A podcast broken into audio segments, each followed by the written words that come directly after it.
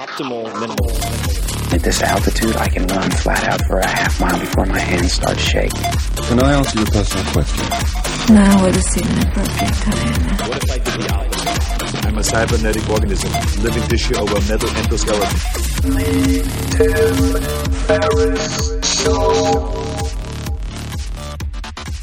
This episode is brought to you by Athletic Greens. I get asked all the time what I would take if I could only take one supplement. The answer is invariably athletic greens. I view it as all in one nutritional insurance. I recommended it, in fact, in the four hour body. This is more than 10 years ago, and I did not get paid to do so. With approximately 75 vitamins, minerals, and whole food sourced ingredients, you'd be very hard pressed to find a more nutrient dense and comprehensive formula on the market. It has multivitamins, multi mineral greens complex, probiotics and prebiotics for gut health, an immunity formula, digestive enzymes, adaptogens, and much more. I usually take it once or twice a day just to make sure I've covered my bases if I missed anything I'm not aware of. Of course, I focus on nutrient dense meals to begin with. That's the basis. But Athletic Greens makes it easy to get a lot of nutrition when whole foods aren't readily available. From travel packets, I always have them in my bag when I'm zipping around. Right now, Athletic Greens is giving my audience a special offer on top of their all in one formula, which is a free vitamin D supplement and five free travel packs with your first subscription purchase. Many of us are deficient in vitamin D. I've found that true for myself, which is usually produced in our bodies from sun exposure. So, adding a vitamin D supplement to your daily routine is a great option for additional immune support. Support your immunity, gut health, and energy by visiting athleticgreens.com slash TFS. You'll receive up to a year's supply of vitamin D and five free travel packs with your subscription. Again, that's athleticgreens.com slash TFS, as in Tim Ferriss Show. athleticgreens.com slash TFS. With LinkedIn Jobs, we tap into a network of more than a billion professionals to help you find quality professionals quickly and easily for any role you need. Marketing wizards? Found them. Software engineers? Found. That project manager I could never seem to hire? And found. LinkedIn Jobs quickly matches your roles with candidates with the right skills and experience. In fact, 86% of small businesses get a qualified candidate within 24 hours. Post your first job for free and get started at linkedin.com slash acquire. That's linkedin.com slash acquire. Terms and conditions apply. Hello, ladies and germs. This is Tim Ferriss, and welcome to another episode of The Tim Ferriss Show, where each episode is my job to deconstruct world class performers, to tease out the lessons, routines, habits, breakfasts, favorite books, etc., that you can use and borrow from world class performers, whether they are military strategists, chess prodigies, athletes, actors, politicians, or anything and everything in between. In this episode, we have a very exciting guest uh, with whom I've been spending a ton of time. Christopher Sommer. Christopher Sommer, you can find him on Instagram and Facebook. I highly recommend checking it out. Gymnastic Bodies is the account name. Is the former U.S. national team gymnastics coach. He's also the founder of gymnasticbodies.com, a training system that I am currently testing the hell out of and I have no affiliation with it in so much as I get no kind of affiliate, anything, payout, whatever. I'm just fascinated by bodyweight training and reached out to Coach Sommer to try to finally practice gymnastics as a 38 year old. And I've learned a lot. We've been toying around with things for about six weeks now as of this recording and we're doing a 90 day custom test. So I hope to have some very interesting before and afters for you guys. So we will be doing a round two follow up. As a world renowned Olympic coach, Sommer is known for building his students into some of the strongest, most powerful athletes in the world. And you got to check out his Facebook page. He features a lot of these athletes. It is bonkers. During his extensive 40 year coaching career, Coach Sommer took meticulous notes on his training techniques, his wins, failures, and so on, so that he could translate the best elements into a superior exercise system for both high level and beginner athletes. His four decades of careful observation led to the birth of gymnastics strength training. Let's try that again. Gymnastics strength training, not vocal strength training, because I'm failing in that department, otherwise known as GST. In this episode, we cover a ton of stuff, and I think it's going to light up the internets because everybody has a strong opinion these days, but Coach Sommer is very well qualified to have the opinions that he holds. We talk about the biggest mistakes of self-taught handstands, why recreational athletes who try gymnastics get injured. Most commonly, we talk about the three to five exercises everyone should be doing. Chances are you've never heard of some of them. We talk about mental prep for athletes who are going into big competition. The questions you should ask a coach before sending your kid to gymnastics. Uh, we get into what is wrong with yoga handstands. Uh, the questions or opinions that he might pose or have related to kipping pull-ups in CrossFit and elsewhere. And uh, I asked that question because a mutual friend said, if you want him to lose his shit, ask about kipping. We have the determination of GST, this gymnastic strength training goals. If you could only pick one, what would it be and why? Who are the best coaches he's met? What characterizes them? It just goes on and on and on. I mean, if you want to build, say, mass in the biceps, how you can utilize straight arm work and why you must turn your hands out past parallel when, when training the rings. Why is that important? How does it affect muscular development and strength development? Why do you need to fix the lats to fix the shoulders? It goes on and on and on. This is a very in-depth conversation. We get into the weeds and I would just say be patient. There are a lot of gems here. And similar to the Dominic D'Agostino episode on ketosis and the end of cancer and so on and so forth, we really get into some nitty gritty detail. And that is why many people listen to this podcast. So just bear with me. If you're like, what the hell are these guys talking about? Give it 30 seconds. Chances are that we'll zoom back up to 30,000 feet or change topics. So stick with it and please enjoy this very wide ranging, intense conversation with Coach Christopher Sommer. Coach, welcome to the show. Thanks, Tim. I am excited to finally have you on the show. We've had so many conversations in the last month or two, and I've been so impressed with the the subtlety and nuance of the training that you do. Uh, so I've been very eager to have you on the show to explore uh, all things gymnastics and gymnastics uh, strength training related. So thanks for making the time. First of all, oh, my pleasure. Looking forward to it. And I thought I thought we could we could start with just some definitions. So, uh, what would you or how would you define gymnastic strength training (GST)? Uh, that's a good question. Uh, in a nutshell, gymnastic strength training I define as um, high level uh, body weight strength training. So uh, none none of the technical training that we do for world class performance or the acrobatics or technical gymnastics, just purely the strength, joint prep, and mobility components. Mm-hmm. And one one example of what not to do, perhaps, or or how gymnastic strength training might differ from the aesthetics that some people I'm not going to say compromise with, but choose. We were talking about doing ah. a pike I guess a pike handstand press or um, mm-hmm. holding that position. And the example, and I feel free to correct my recollection, but was of how sure. a lot of folks kick their hips way out to counterbalance. Mm-hmm. Uh, instead of doing what? What would the gymnastic strength training version of that look like? Uh, good example. So what we see, and this is kind of getting into some handstands, some skill training, but um, handstand done correctly is a reflection of physical preparation that athlete either has or does not have. So if they lack strength, if they lack mobility, then of course their technical handstand is going to lack refinement. So in terms of that pike handstand, if they lack middle trap, if they lack lower trap strength, then they're going to try to counterbalance by really arching the chest out, sticking the butt way back behind them. Uh, goodness.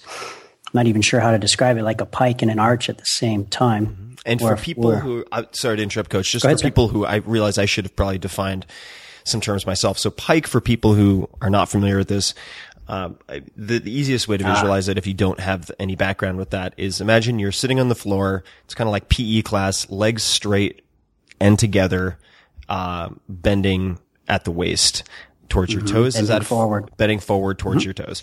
Uh, and so if you were to imagine you're sitting down with your legs out in front of you at, uh, just like hypothetically at a 90 degree angle and you put your arms up over your head, let's just flip you upside down so you're in a handstand position. That's mm-hmm. effectively mm-hmm. what we're talking about. Exactly what we're talking about. And to, to hold that, because center of mass is way out in front of the body, then in order to hold that, the traps are what's responsible to keeping the back and the shoulders straight. So if you're not strong enough, And is it, some people say, well, it's just skill training. Well, everything builds upon everything else. So we've got Olympics coming up. People are going to be pumped. They're going to see our Olympic team. They're going to see the other monsters around the world competing on rings and they're going to, I want to do that. And they're going to jump right up. You know, I've got friends who are former SEAL Team Six and the first thing they did is jump up. And of course they failed utterly. And then they come see us because it's, it's like anything, you know, you don't jump right into calculus. You learn to count. Then we learn addition. We learn subtraction, yada, yada, yada with enough time and enough layers, enough progression, then we get to advanced math. So advanced ring strength, same deal. And we, I remember we were talking not too long ago about the importance of pacing when you're dealing with connective tissue, tendons and ligaments, which is something uh, I'm not pers- I'm not particularly well known for in terms of patience and pacing. But I've, uh, I've, noticed that. But noticed uh, that. the uh, the many of the guys who say do outdoor bar workouts, some of which are I'm very very impressive physical sure. specimens, will uh, jump up on the rings and they'll be doing. I'm not sure what they would even call them. They're kind of like what would be uh, looked at as like a typewriter on the pull-up bar when you move back mm-hmm. and forth from one arm to the other. Side to side pull up. Side to side pull up, and uh, you're they were like, I was, I was feeling fine, coach. And then suddenly my, you know, I tore my bicep or I tore my pec and it was mm-hmm. fine until it wasn't. Uh, what are some, if you look at, uh, the muscles or types of strength that most non-gymnasts will not have, even if they consider themselves reasonably athletic, what would be on that list? And we already mentioned one, which is, say, mid and lower traps. And of course, uh, I mean, I, I would like to think I came to the table with kind of hat in hand because I recognize how hard a lot of this is. But the more I practice it, the more I'm astounded at how unprepared my body is mm-hmm. for these movements. I mean, sure. it, it, as uh, as someone who has done a lot of pulling from the floor, for instance, who has you know a decent deadlift, I would like to think. Uh, I was just astonished at how weak my mid back was. It was just, it blew my mind. It was, it was, it was completely flabbergasting. What other, what other muscles or movements do you find, uh, normals just cannot perform even if they view themselves as athletic? Uh, for the, for the lifters, the one that always jumps out at us is their lack of shoulder extension. So, um, if I pick my, if I'm standing upright and I lift my hands forward, that's flexion and I can go all the way up to my arms are overhead if I'm picking my hands up behind me, that would be shoulder extension. Right. So just to paint another picture for folks, like if you stand up and then interlaced your fingers behind your tailbone with your arms straight and then tried to lift them up towards the mm-hmm. ceiling, keeping your back straight. Uh, so the shoulder extension. And what we find is, you know, and, and a lot of what we'll get sometimes from people as well, I don't want to be in the circus. I don't want to be an acrobat. I, am not interested in skill training. I want, I want strength. And what they don't understand is if you want to achieve world class levels of performance, technically, that comes first from having a solid foundation of physical preparation, which means correct range of motion, right? Good mobility, good connective tissue. So shoulder extension becomes so, for example, a lot of people fail. They can't do muscle ups because they can't do shoulder extension. They think in their head that a muscle up is a chin up, a little bit of transition that they don't understand, and then a dip. What really happens is we do a pull up, we get our hands to our chin, and then the elbows pull back behind the torso behind them, and there's their shoulder extension. If they can't do shoulder extension, now they're stuck. Mm-hmm. And they, they'll spend all this time working technique and doing rep and doing rep. And what they're doing is they're treating the symptom and not actually the problem. Well, I was uh, so just as as some background for folks, the way that we connected was I at 38 finally decided enough is enough. I've been fantasizing about trying to learn gymnastics in a structured way for 20 plus years, much like my postponing of getting a dog for 20 years. It's just like, why, why did it take me so long to do this? And I was in mm-hmm. Venice. I'm going to give uh, these folks a shout out. So there's a CrossFit sure. gym there named Paradiso CrossFit and uh, just love the folks who run the gym and I would go there to train because they would let me use chalk and do all the things that a lot of gyms will not allow me to do. And uh, I met a gent who was doing a body weight workout. He was the only person doing a body weight only workout. And he suggested that I follow uh, gymnastic bodies on Instagram. And so I started following uh, your company on Instagram and saw older uh, let's just let's call it middle-aged men, sort of my demo as it stands right now, uh, who had started from scratch doing impressive things. And I had used age as my crutch and excuse for not pulling the trigger in the last few years. So I reached out to Robb Wolf, who was kind, kind enough to introduce us. And then uh, we've uh, collaborated in this experiment that we're currently doing, which is a, uh, roughly 90 days with uh, a handful of goals that we'll get to, but I want people to understand how we connected. So I'm in the middle of training right now, and it's uh, I have to say I feel better than I've felt, uh, with the exception of a little bit of elbow nonsense that is a is not from this specifically. It's a recurring thing. Uh, feel better than I have in in years. Uh, the Oh, that's good to hear. Just from this little bit already, we've just done. from the little bit that we've done. And uh, the so the the, the follow up question to that is, uh, for instance, um, when people are training for handstands at home, so self taught, what are the biggest mistakes that they make? Well, they won't like the answer. And uh, this is a little bit of national team coach attitude coming out. Pe- people tend to want what they want when they want it. And, and that's fine. If, if I'm looking for mediocre to average results, if, if I'm looking to, to really do best effort, then I've got, I've got to back shit up and I've got to take care of my business. And for most of the adults, it's going to be they have severe compromises in their mobility. Their shoulders don't work well. Their hips don't work. Their knees don't work. Their elbows are shot. Their forearms are tight from all the desk patrol. Their calves are like piano wire from sitting all the time. Uh, we won't even talk about hip flexor. Their scaps don't move. Their scapula have no motion. They can't protract. They can't retract. Their spine is locked in, in just a flat or uh, kyphoid, so they're hunched over. Their lower back is continually arched, and they're just kind of frozen in this position. And then they want to try to move their body. Now, the common one that we get from people is, well, these are extreme ranges of motion. These are artificial ranges of motion. And actually, these are your natural range of motion. The problem is they quit using it, and so it just atrophied. So we're not, we're not doing anything special. We're just, we have to recreate that natural range of motion first. Uh, this, we've, we've been doing, gosh, I don't know now, maybe since 2006, working with the adults. And, uh, the thing that just we keep having my nose rubbed in it over and over and over again. Every time I think I have it down, I find I need to take it further. It's just the complete other lack of joint prep and mobility they come to the table with. And if we do even, even your, your own case is an excellent example. We haven't done anything advanced yet. Mm-hmm. We're doing all basic. We're doing fundamental stuff and you're already feeling better than in years. Well, I think it's a, a lot of it has to do with two things if I'm trying to self diagnose. The first is Absolutely. identifying musculature and motor patterns that I simply had not developed properly previously. Um, even, even if I had a passing familiarity, like the, um, well, let me frame this in the form of a question. So how do most people, can you define what the hollow position is, why it's important and how, how do most normals do when they do a, say, a hollow body rock? Maybe you can explain that too. Uh, so what, what people they're gonna, most people, when they think of abs, they think lower ab, they think upper abs. They're not gonna think about obliques at all, and they're not gonna think transverse abdominis at all. So lower abs are easy, upper ab easy, obliques, okay, they, they understand the sideways. They don't understand how obliques wrap around into the lats, into the lower back. Okay, that's fine. But transverse abdominis, they're like, excuse me, Is- was that English? They, they don't have a clue. And that's what supports the body when it's in a straight body position.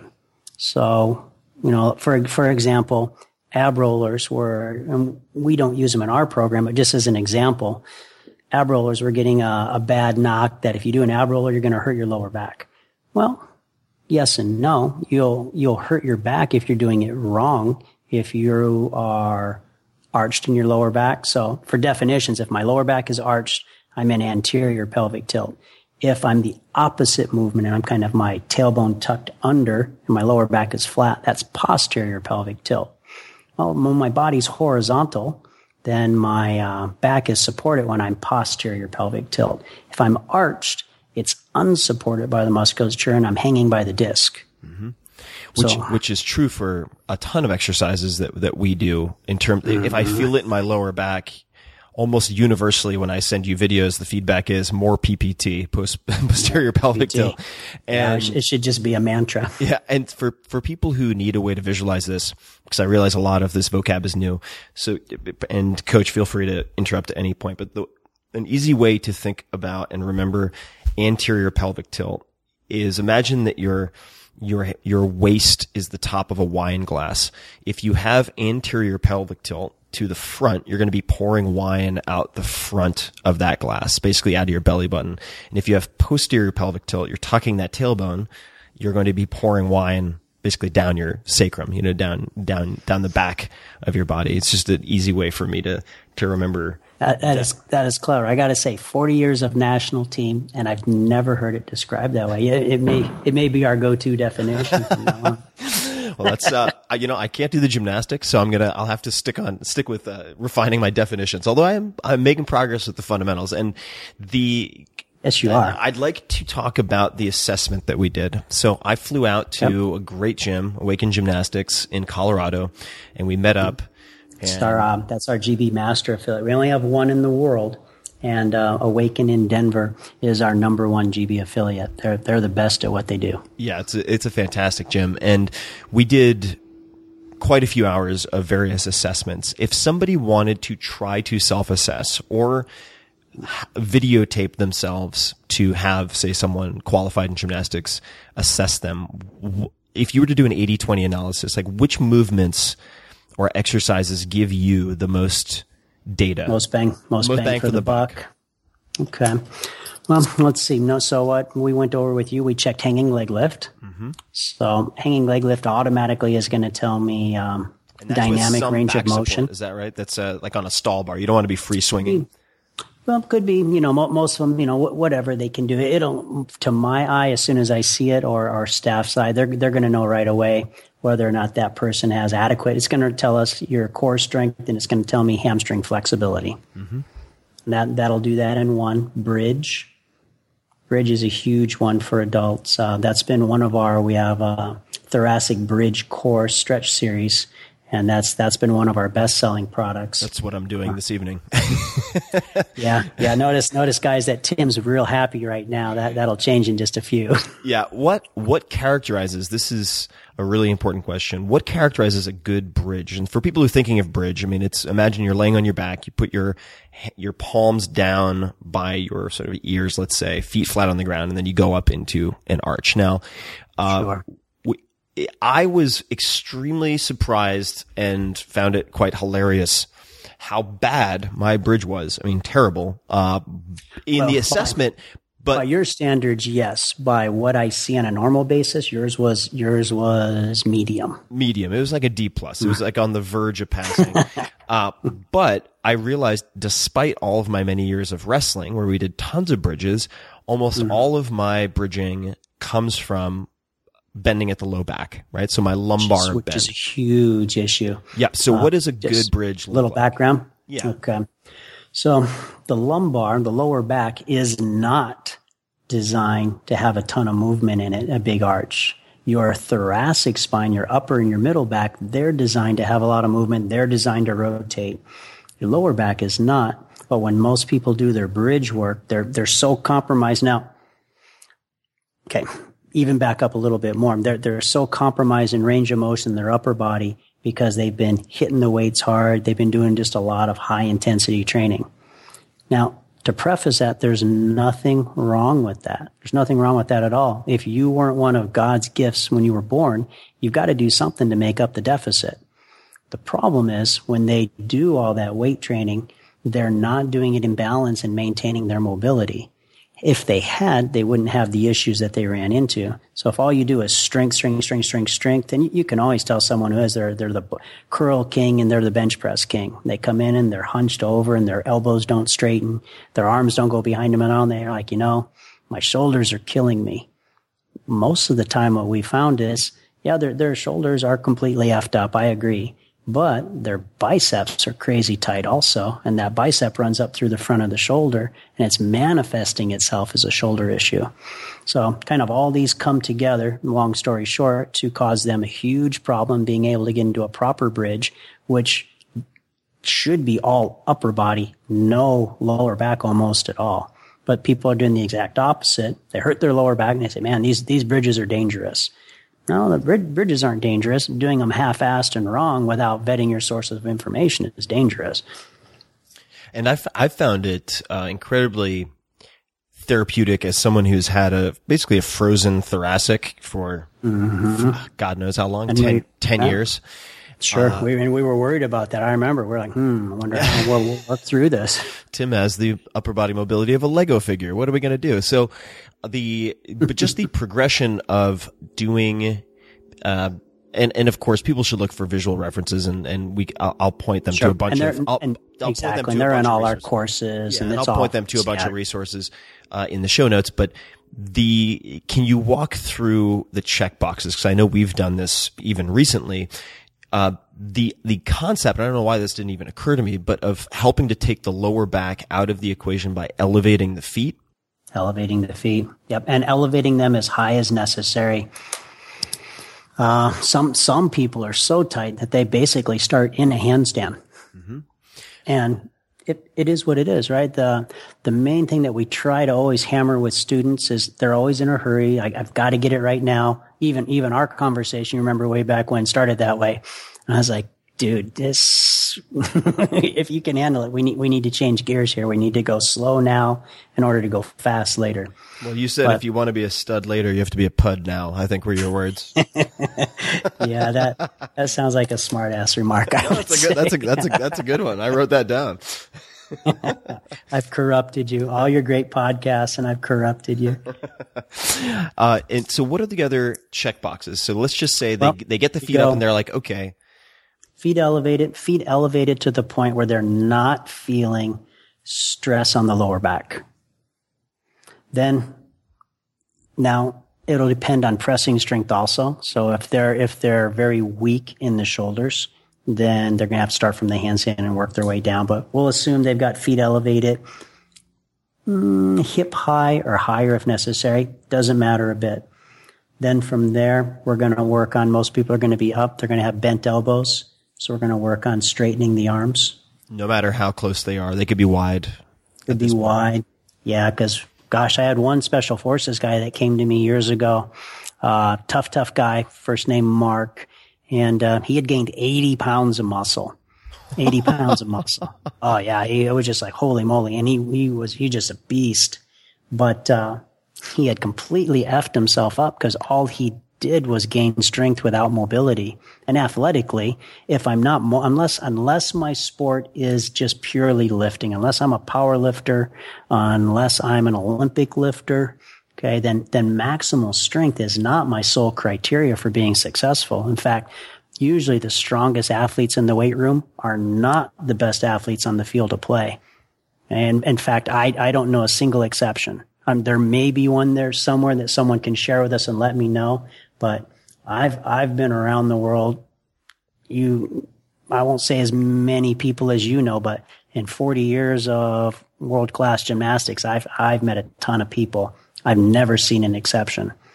Uh, he couldn't even hang on a bar anymore without with his arms straight without hitting his head.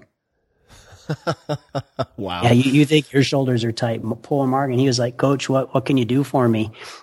and for once, I was at a loss for words, which is rare for me.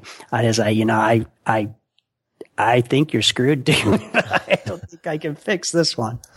And so, what did you do with him in the bridge? Was he just stuck we, he couldn't even, that's, this was hanging on a bar. We, right. we couldn't even get in a bridge. It, it, was, it was impossible. Uh, what we would do with someone like that and Mark. So you're, you're more, so guys, just, just to give the audience some, some feedback. I, I went into Tim's assessment expecting medium, medium. And Tim, Tim was much more mobile, uh, much more athletic, much more well prepared than I had anticipated. So we, I had spent a lot of time putting a, a, custom program together for Tim that because he did so well in his assessment, I had to throw the whole damn thing away and start over from scratch. Because basically, you, he, he was too he was too advanced for what we had assumed he was coming to the table with.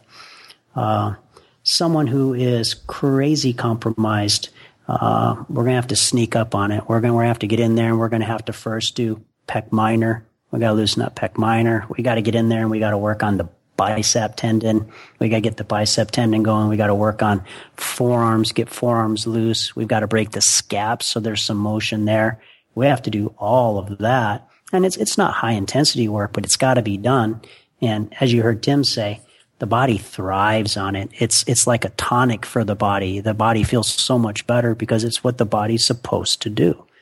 And it's, it's, it's not what's the word I want? It's not, a lot of people don't care for it because it's not the high intensity, sexy work, but it's that fundamental work that makes the high intensity, sexy work possible later. Well, not only possible, but safer. Uh, which oh, that's that's a good point because we had I think one of the questions that people asked. You know, I, I date. Uh, I think one of the Tim asked for questions on Twitter, and um, you know what would you like me to ask coach Sommer? And some of the people came back with you know i know someone who's a gymnast and they're just beat the shit. And my my answer to that is simple. They weren't my athlete.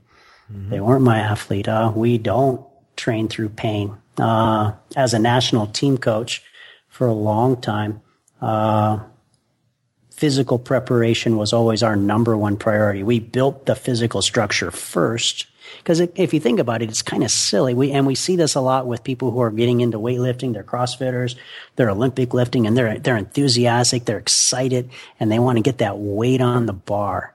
And they're they're trying to build technique with a flawed range of motion, which of course gives them effed up technique, and it doesn't work, and then they get hurt. Or you, you hear someone, oh, I changed my shoe and I blew my knee seriously, your knee is that tight that because your heel of your new shoe is a fraction of an inch higher or a slightly different angle that your knee blew?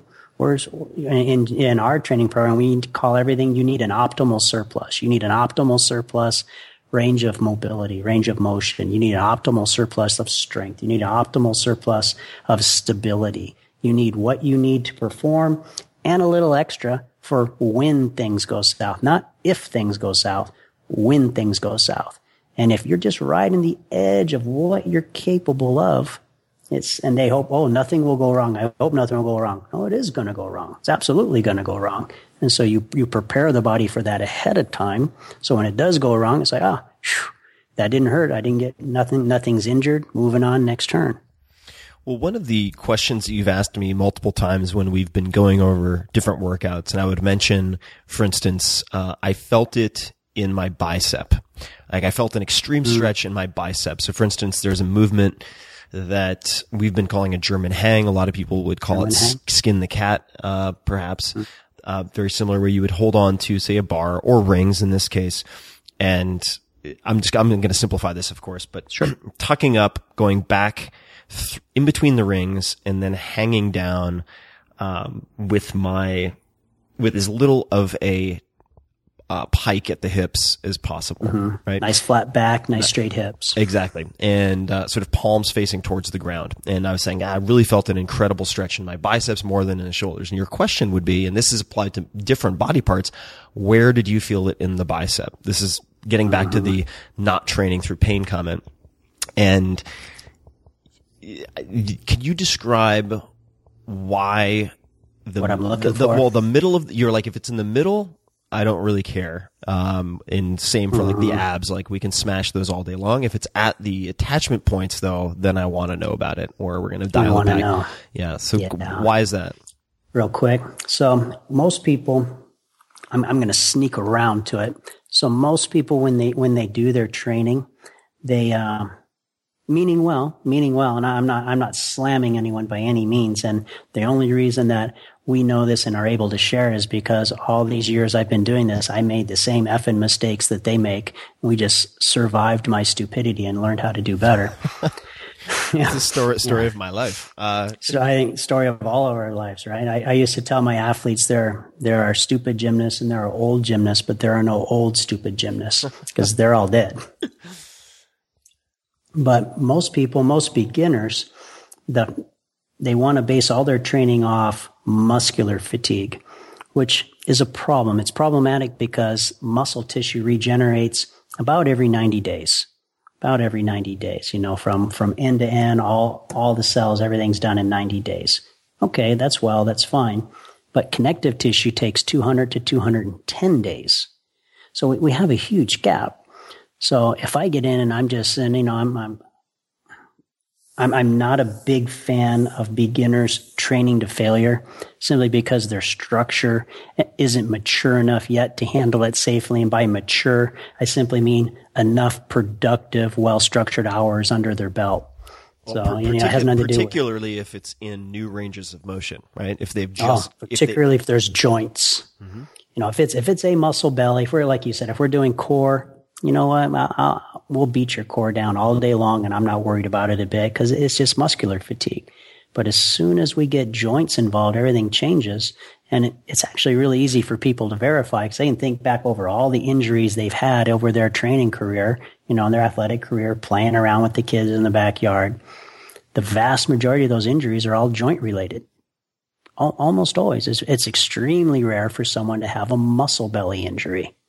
It just, it just doesn't happen. Yet their training, especially in the beginning, is all skewed just towards muscular development, not connective tissue development. And that's, that's where they get into trouble. So when they come to us, the first thing we like is for them to spend, and it's, is it going to be boring? It is, you know, 200, 210 days. We're talking six, seven months of dial it back, guys. Dial it back.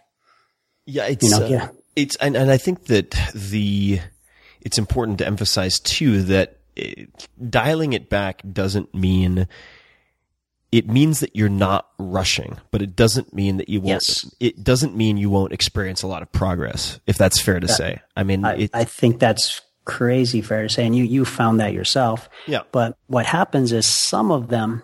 We, we run into this, maybe you have also, is we, we get some people who are addicted to the rush. They're they're addicted to the adrenaline rush. They're addicted to laying there in a pile of sweat.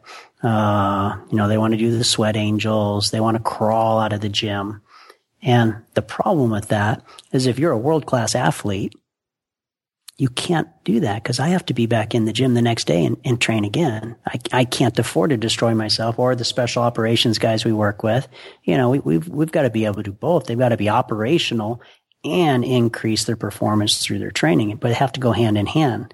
And so it's only in beginners that we see that uh, they they think somehow they can cheat time, and it, it can't be done. I mean, connective tissue is gonna take 200 to 210 days. There's no supplement. You can't paint yourself blue. You can't dance under the moon. There's there's nothing you can do to speed that up. It's going to take what it takes. And so we work as hard as we can within those parameters if there's joint pain, we shut it down. It's, it's like, like your elbow is a good example. Years ago, pushing too hard.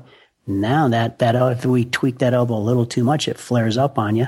We'll repair it and it's going to take time, but it takes much longer to repair it than it does to avoid it in the first place. Yeah, for sure. And uh, just a couple of, of, of notes and then I'm going to swing back to the, the diagnostics, you know, how people can, mm-hmm. can assess. But another conversation that, that, uh, you know, topic that came up, I think I'm sure I brought it up in, uh, at dinner once was, uh, the use of anabolics or any type mm. of growth agents.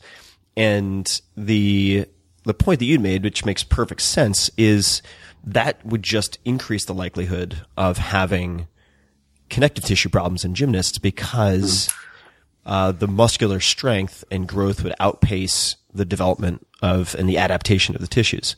Mm-hmm. Uh, yeah, it come completely would backfire, huge backfire, because we like our, our a lot of our power come where we like to get where students make their their greatest gains in strength is to be able to do dynamic plyometric work and straight arm ring strength. Those are your two biggest bangs for the buck. And what we have learned the hard way that's different. The main difference between working with young developmental athletes and full grown adults is the order in which we need to present the material. We have to do, as a young, a young athlete, I, I can do all physical components at once. I can do plyometric. I can do straight arm. I can do their mobility, bent arm. It doesn't matter a bit. I can do it all at one time. But an adult who's now fragile from years of making a living, right? Sitting at a desk, uh, day in, day out. As they get a little older, kids get bigger, levels of activities drop, drop, drop, drop, drop, and they're compromised. So we got, we have to build these things in a different order. We have to first go rebuild mobility. Then we have to rebuild core. Core, I'm talking not just abs, but obliques and lower back.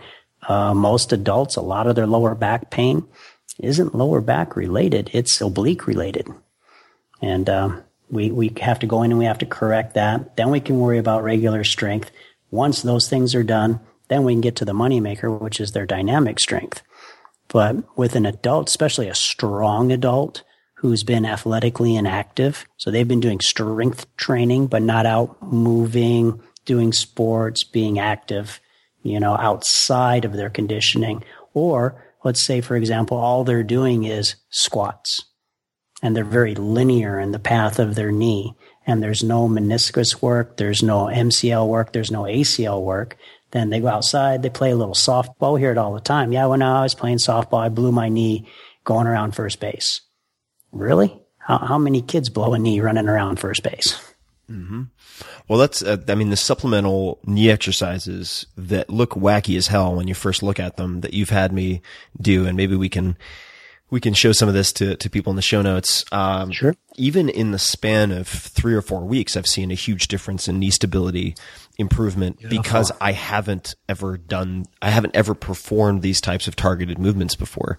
And mm-hmm. um, coming back to the diagnostics, so we talked about the bridge, we talked about the hanging leg lifts. Mm-hmm. Uh, what uh, are there any other movements? Shoulder, shoulder extension will be huge. Mm-hmm. So, so, shoulder extension would be sitting on the floor, sitting on the floor. By, mm-hmm. Yeah, sitting in that pike that you described earlier, uh, hands touching behind them, and then without letting the hands move, trying to scoot the butt as far forward away from the hands as they could. And so that's immediately just that one movement right there is going to let us see. It's going to show me their scapular health. Can they protract? Can they retract? It's going to sh- tell me how tight their pec minor is. It's going to tell me how tight their bicep is. And it's going to tell me how tight their brachialis down by the elbow is. Oh, the brachialis. Yes, your favorite. My good, my good, my good friend, the brachialis. The and also just the, and this relates to kind of daily living. A lot of people who have back pain, uh, myself included, quite a few years ago. If, if, you're wondering if you have a tight pec minor, you can just Google pec minor and figure out where it is. But basically, think right under the clavicle. Get a lacrosse mm. ball and uh, you know go on the wall and try to roll out your pec minor with a lacrosse ball. And if it's if you have back pain you don't always fix that back pain by just focusing on the location of that pain. Um, oh, that's a good point. And you start addressing the pec minor, and a lot of that stuff just alleviate is is is alleviated. Um, and I want to throw one thing out there just for people who might be interested.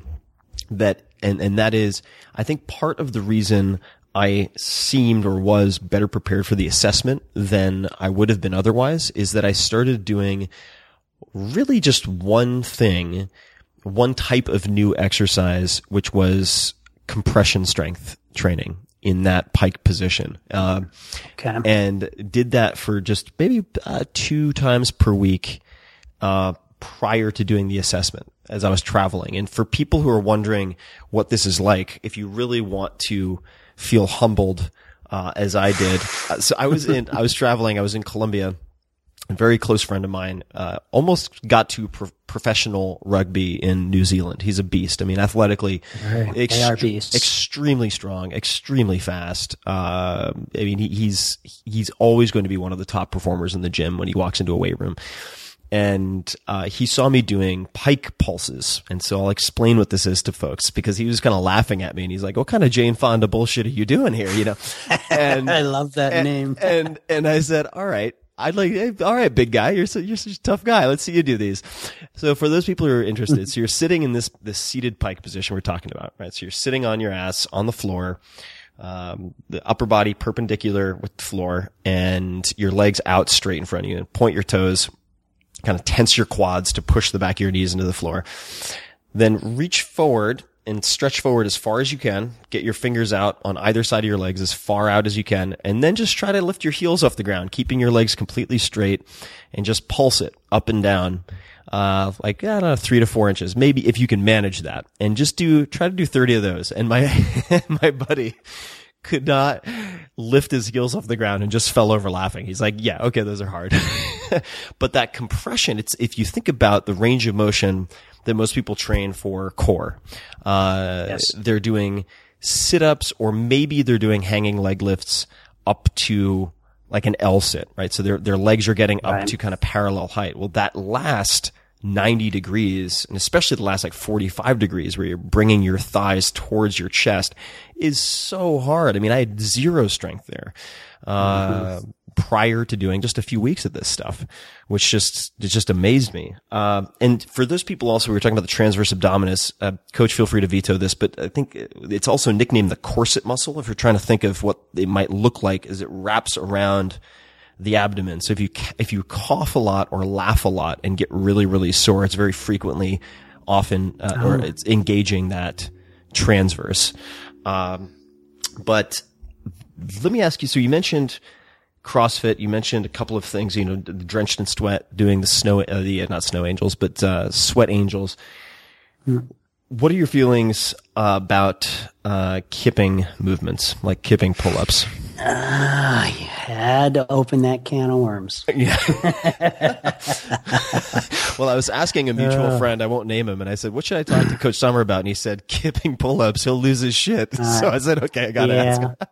so we we started. I, I was the original gymnastics guy for CrossFit way back in the early 2000s, and ended up leaving. We, I was I was there before there was the first CrossFit affiliate. When all there was was Glassman working out of that little gym in Santa Cruz.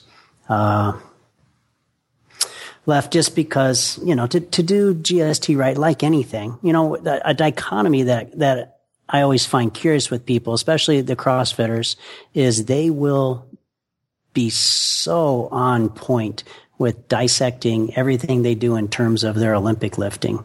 You know, my pull is here, my pull is there, my knee was the quarter inch this way. I mean, they, they're just methodical and they don't bring, and I shouldn't say just, just CrossFitters, but then they, other people, they don't bring that same degree of attention to detail to their body weight work. So one, one is supposed to be meticulous and one is somehow just supposed to be thrown together and yet they expect the same quality results. So if we, if we look back, oh, back in the day, CrossFit, you know, their lifting was, was nothing by national standards. Now they get people who are qualifying to go to nationals. Fast forward all those years in terms of their gymnastic strength training, and they're not even remotely close. They, they don't match a national team. They, they don't match a state level athlete who, let alone a national level, let alone an international level. They're, they're not even in the same ballpark. And part of the issue is because the kipping pull-ups were, were a huge big deal. It was a moneymaker. You know, man, I'll, I'll be straight out. I'll piss some people off, but it was a moneymaker.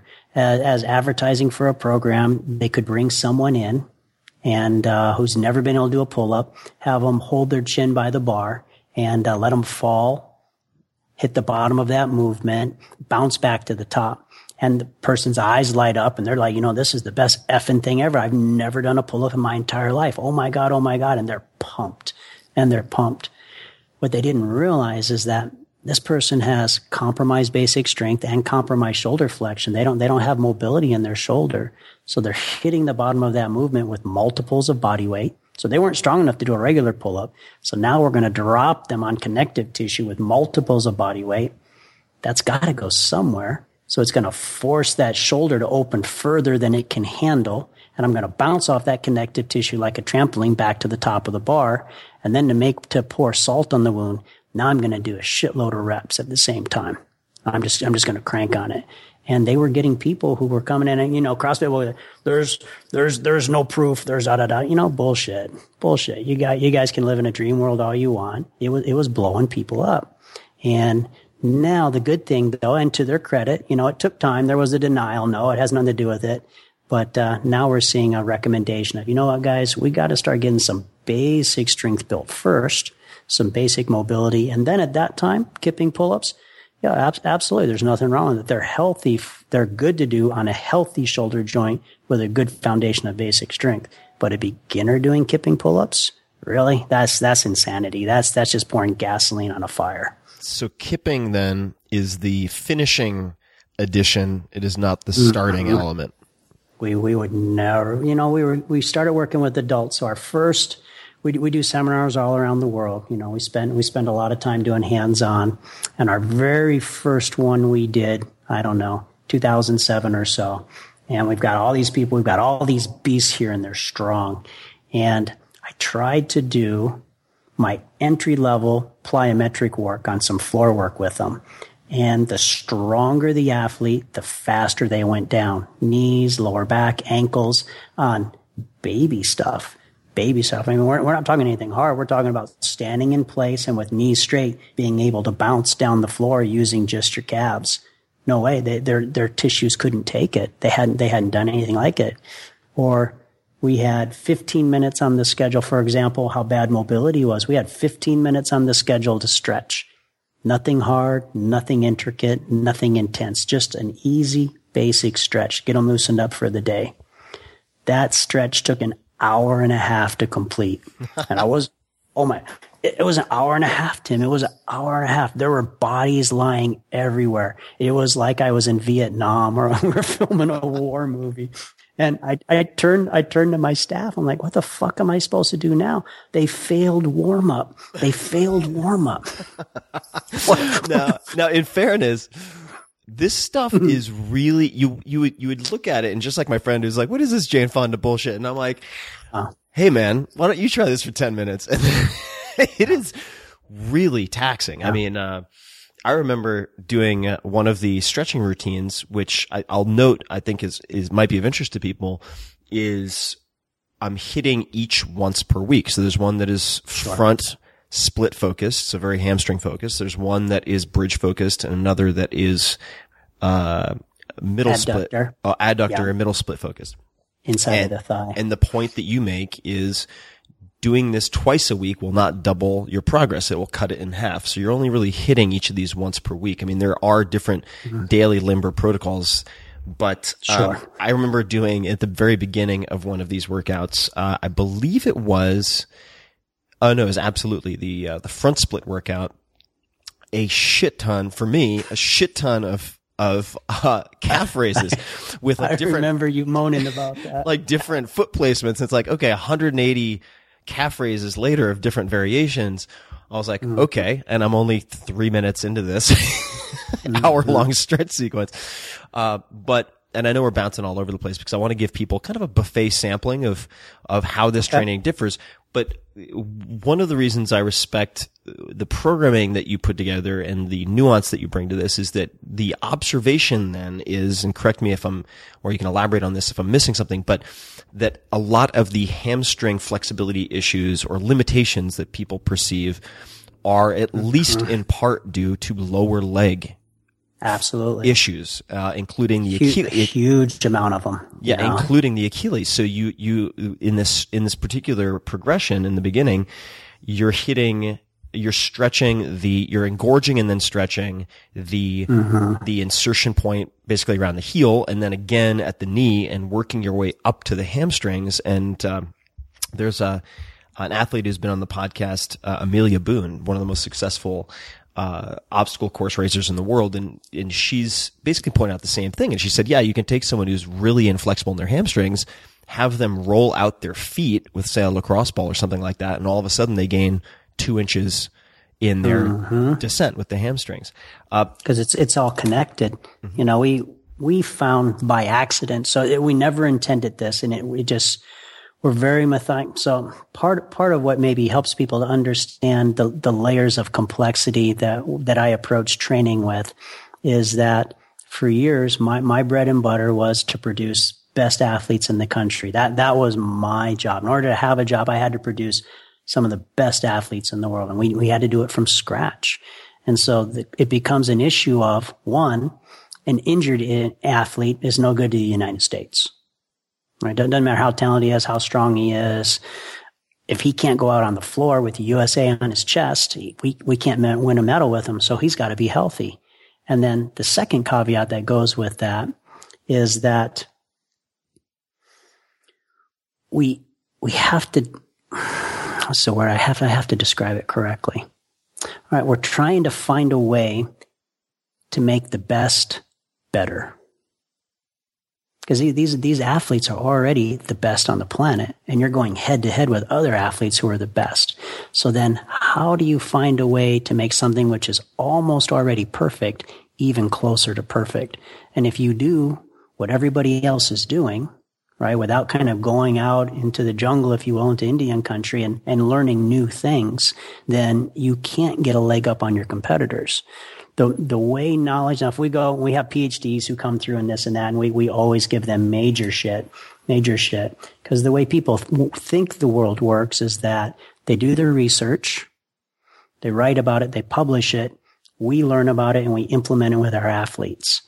That that is not how the way the world works. The way it really works is you've got high level world class coaches who are super bright, decades of experience. You know, just my last senior athlete alone, I had 16,000 hours into training Alan. 16,000 hours spread over 12 years. What is Alan's last name? Bauer. Yeah. Bauer. So yeah, you guys got to celebrate Alan. He, uh, OU just, uh, won national NCAA championships again. Major blowout by the, uh, largest margin in NCAA history. Wow. that was the, well, as of this recording, very recently. Yeah, that was just uh, this. Oh goodness, the weekend of the uh, 15th. Mm-hmm. So I think we're scheduled here to come out sometime in May. But yeah, very very big deal. But uh, you know, to to go back to the other, so we're looking for we're looking for an edge, and so we don't know why some things work. We just know it works. And I started getting notes from therapists around the world because, there, for example, therapists are taught that they should have a neutral spine you should have a neutral spine. I was getting people from around the world, and they were writing me, but athletically, I'm sorry, I'll be direct, but neutral spine athletically is the biggest load of horse shit I've ever heard in my life. It's, you can't run with neutral spine. You can't throw with neutral spine. You can't climb with neutral spine. I can't swim. I, I, I can't do anything with a neutral spine except lay in a box, dug in a hole, and they get ready to bury me. I mean, that, that's, that's the only thing I can do with it. There's nothing athletically I can do with a neutral spine. So we know just automatically to produce athletes, we're not going to do neutral spine because torso wise, there's only two movements. I can go from an arch, snap to a hollow, or I can be hollow and snap back to extension to the arch. Those are the only two movements the torso is capable of athletically. Everything else is a variation off that. We can add rotation with some throws and some this and that, but that's, that's all there is. So we spend a lot of time building power for that.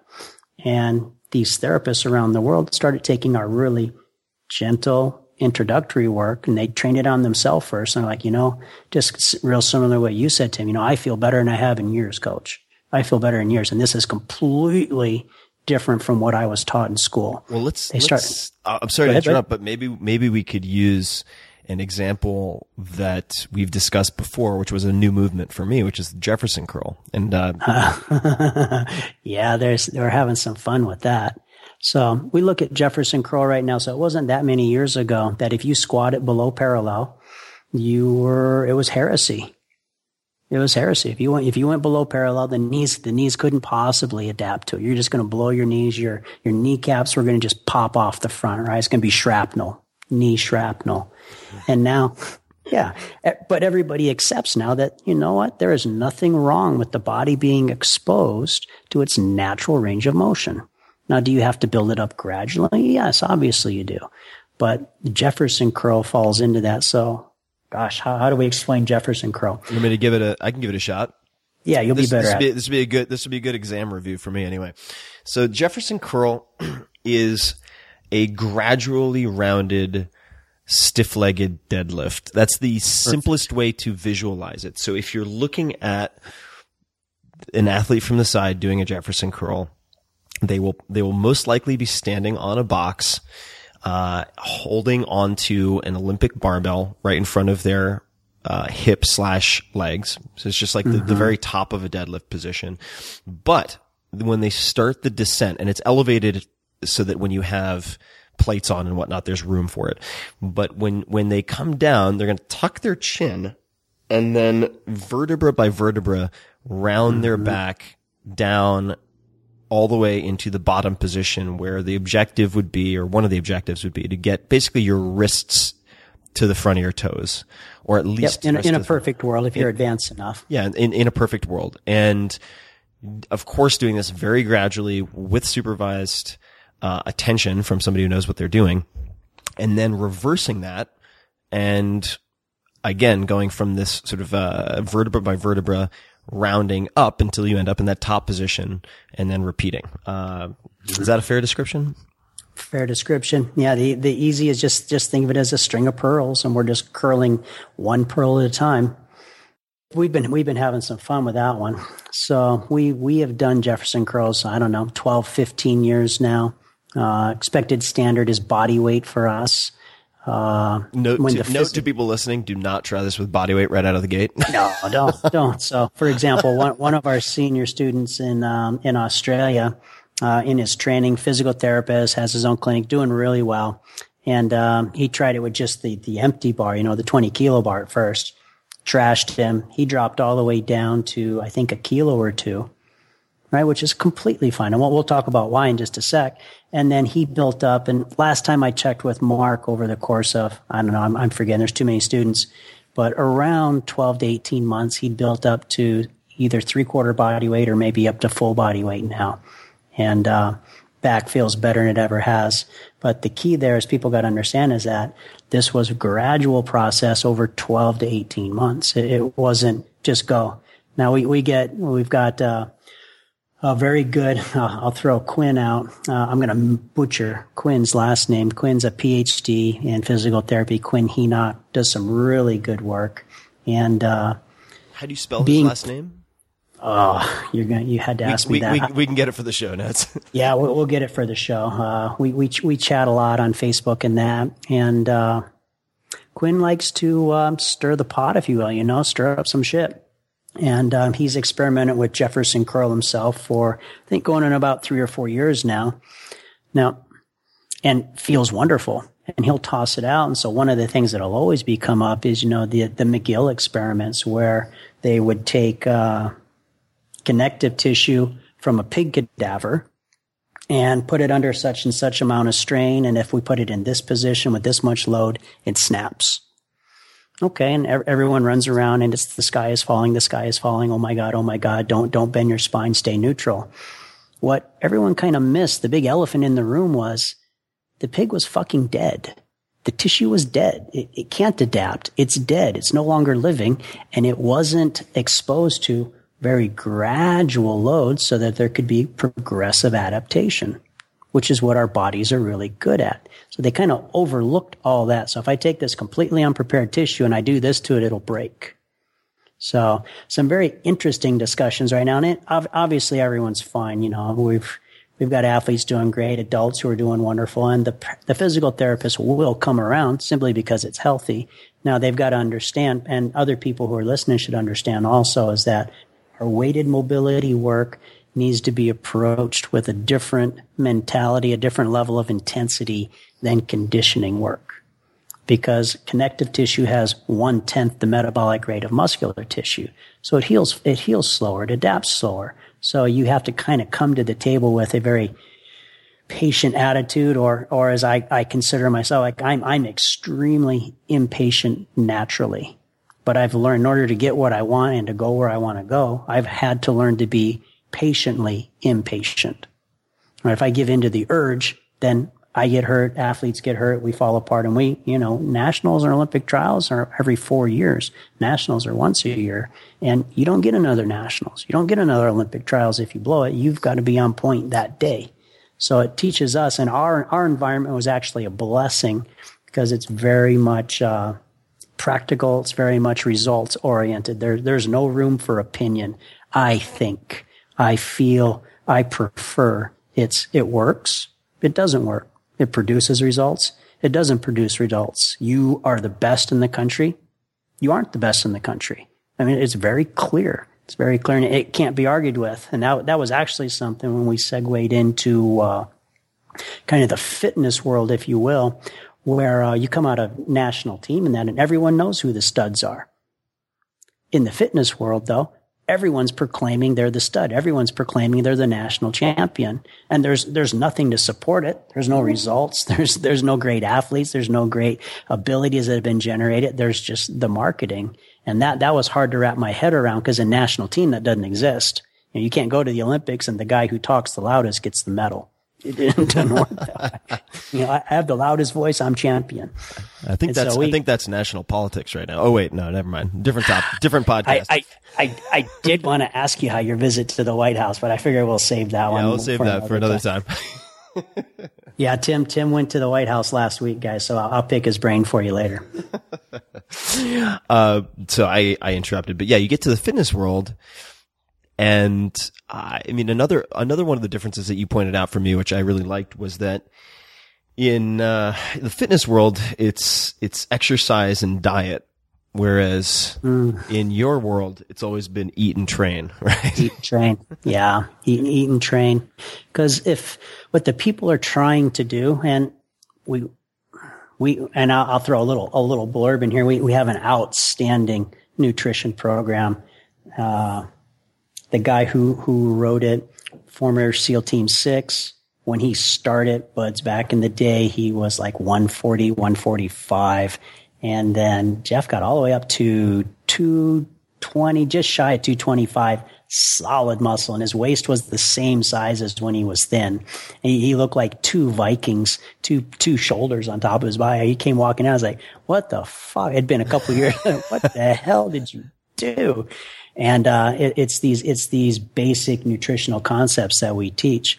But what we try to do with the, with adults is they're trying to they're trying to stay ahead of a bad diet through exercise. They're trying to outrun a bad diet.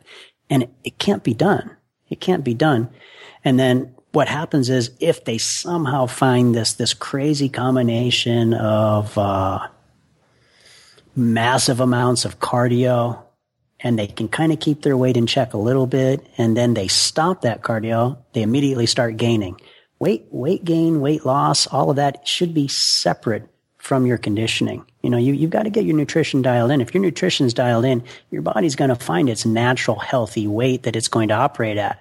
Now, if you're, if you want to be the giant muscle guy and that's not your phenotype, which is your body type, you know what? Tough shit. Deal with it. You know, it, it's not going to change. You're not going to change your phenotype. You're not going to change your body's genetic expression. Okay. That being said, right, you can maximize what you, what your potential is. What we hammer through to our students is you're not responsible for the hand of cards you were dealt. You're responsible for maxing out what you were given. Know, and so who knows what your strengths will be? Maybe you'll be more endurance. Maybe you're going to carry easy muscle mass. Maybe you're a max strength guy. Maybe you're very skill oriented. It, it doesn't matter. Maybe you're very explosive. But whatever it is, you know, make the most of it. So, so on that point, uh, and then I want to come back to, uh, I want to ask you about, I think it's, I wrote this down during our assessment. Tony Fay, quote, no routines, end quote. That's all I wrote down. So that's a cue for a story I believe that you told me that we'll come back to. Does that make any sense or is that just like a cryptic 3 a.m. note that I wrote to myself? I don't know. But, uh, the, You got to stay away from the wine, dude. never, never, uh, in vino veritas. We'll get back to that. But the, uh, the, Oh, I, I, know, I, I kind of know what it is. I think, I, I, I think I can actually cue it up. is that the basics? Uh, yeah, well, we're going to come back to that in one second. The question I want to ask first is one that came up a lot from listeners of this podcast, which was, and I'm going to create sort of a, a composite of these questions, but like if, you, if, if someone is 35 years old, let's just say, former athlete, does basic gym work, diet is okay, not terrible, uh, they feel reasonably athletic, but they're not competing in anything, certainly. Sure. Have never done any gymnastics. What would, what would good goals be for such a person? And what would bad goals be maybe at the same time? Well, bad, without question, bad goal would be for them to jump right into uh, kind of full body weight uh, straight arm strength. For example, a back lever, which doesn't require a ton of strength, but they love to do it because it looks so cool. It's kind of like their first thing they can do that, you know, wow, look at me. The problem is, is that it puts them in extreme load while in shoulder extension. So let me, that, can I paint a picture for people? Sure. So, so, sure. so back lever, just to, just to create the image and coach, correct me if I'm wrong. Imagine you're laying on your stomach on the floor, arms by your sides. Uh, mm-hmm. And then you turn your hands palm down so that your thumbs are pointing out away from your body. And then you mm-hmm. lift your arms off the ground as high as possible with your arms straight and then place a bar in your hands and then lift your body off the ground. I mean, off the ground and kind of hold yourself there. Sure, hold, that'll work. Hold body body would be horizontal. Yeah. And what they don't realize is that when the shoulders are in shoulder f- extension like that, is that the biceps are under maximum stretch. So it's not it's not a problem to do with being strong enough. Um, the bicep is is too loaded, and they're going to tear a bicep. So we for a young adult, not not a problem at all. And uh, we went through, you know, we, we get some, uh, and we're, we're lucky, you know, we, we have a lot of people who use our material, but some of our, some of our material, you know, coach, you're, you're too conservative. Coach, it's, it's a new world. Coach, uh, we don't have time. I, I, had someone who was 21 or 23 once. Coach, I don't have time to take my time. I'm already 23. I was like, okay, all right. I, I think you're misreading this but they want to jump right into their strength training and they do well, but they don't do the mobility work. So it wasn't last year. I think it was the year before. I think maybe the street workout community, five of their top guys around the world snapped biceps. And these are crazy strong guys, right? I mean, we've seen them. These guys are beasts. They're doing one arm chins. They're doing this and that. And they, they all snapped them on back lever stuff because the mobility wasn't, wasn't in line. Mm-hmm. Now, we all know when you're young, you can get away with a lot of stupid shit because the body heals so fast. You know, luckily, right? Or I, I certainly wouldn't have survived being 21 if it wasn't that the case. But as an adult, right? The structure is mature now. And I think, I think maybe a better way to look at it is people think I'm getting older. Ligaments are breaking down. Tendons are breaking down. Joints are getting brittle.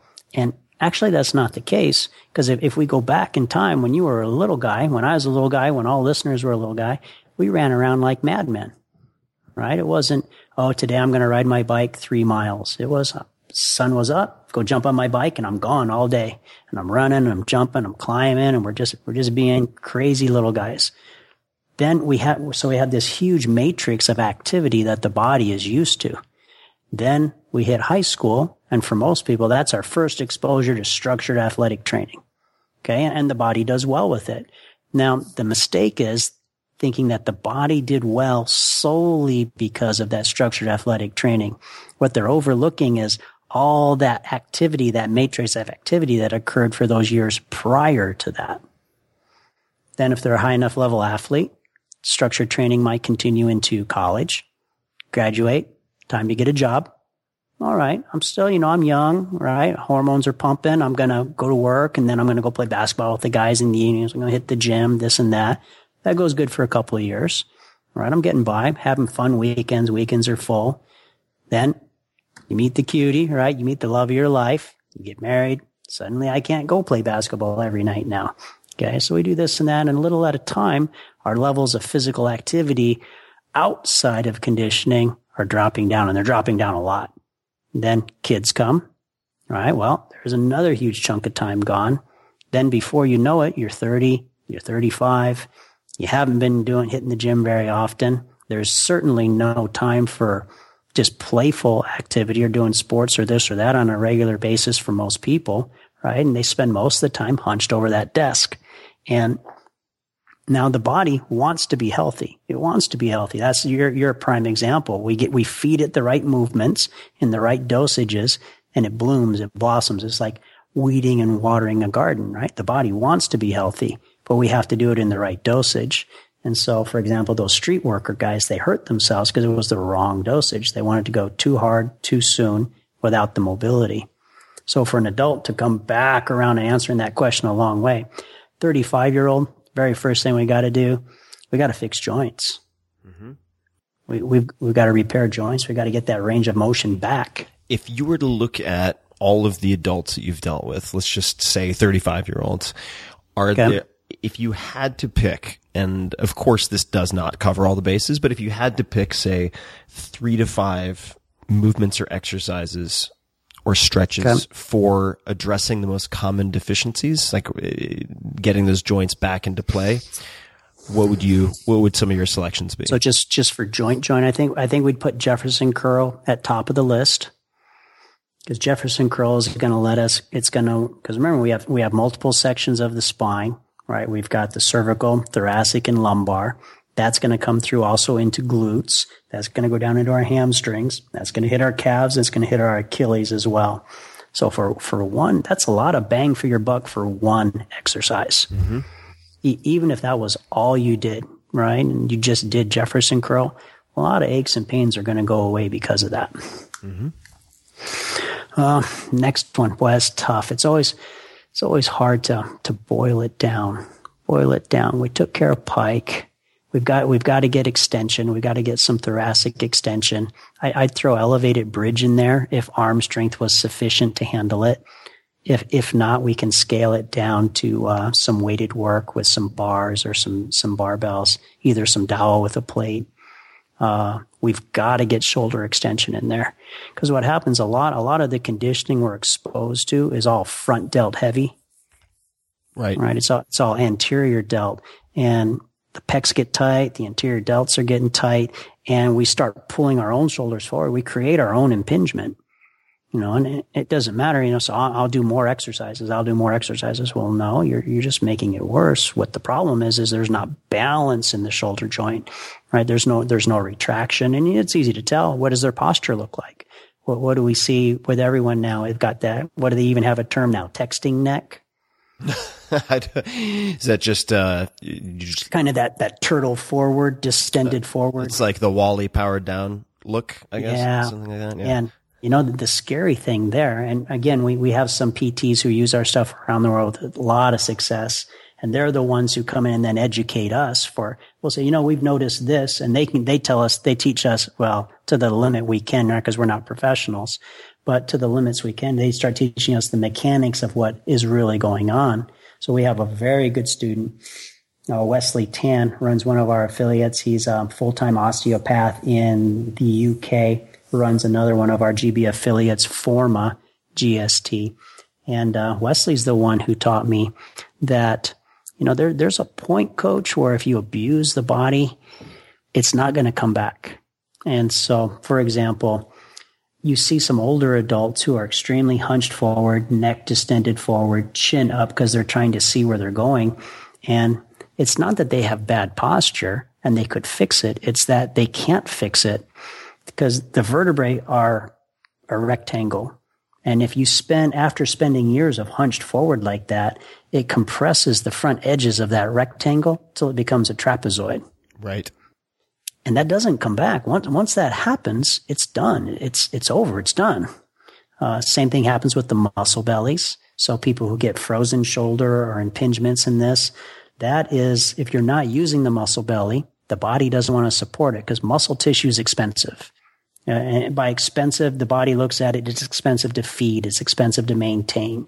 So you can't, your, for example, your body isn't a painting. You can't get to a certain degree of muscle mass, mobility, athletic ability, endurance, whatever you want to say, and then just stop and have it continue to exist like a painting you did, right? The, it has to be maintained because if you're not using it, it costs too much resources for the body to continue to keep it. So it's going to start breaking it down.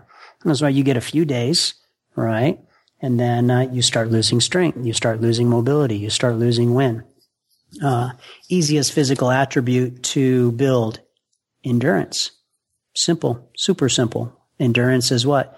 Endurance is simply strength repeated over and over at a lower load. No big deal. That's, that's a six to an eight week process. Simple. No problems at all. Mobility is going to take some time. What's, what's the easiest one to fix? Muscular strength. Okay. No, no problem at all. So for, it's super important then that we, we use that muscle mass because if it's not being used, you're not only going to lose the size of the muscle mass, the body's going to start doing deposits of collagen on it. and it's going to start shrinking that muscle belly on the traps, for example, going back to those older adults we discussed. And it's going to, it's going to shrink until a lot of it is connective tissue on the edges. Now, what people need to realize, and they don't, is that when they see an adult who's hurting, right? They're older, they're shuffling, they can't pick their knees up, their hips are frozen, they're hunched over, their neck's displaced. They weren't that way when they were younger. This is all the result of inactivity and poor progressions in their exercises, and it didn't have to be.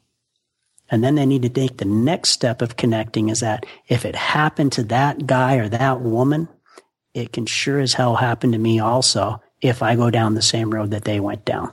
So returning to the shoulder extension, because I noticed in our assessment that I had terrible shoulder extension and I had kind of accepted it and written it off with stupid reasons like, well, you know, I've done too much deadlifting. I got too much huge slabs of muscle in my back. I can't do shoulder extension. Just like total horseshit. I mean, especially I did notice those mus- those huge, massive slabs of muscle. Yeah, the the uh, imaginary lat syndrome that I have, and uh, I mean that was just blown to smithereens when I met. Uh, let me make sure I get his name correct. Is Paul Watson? Is that right?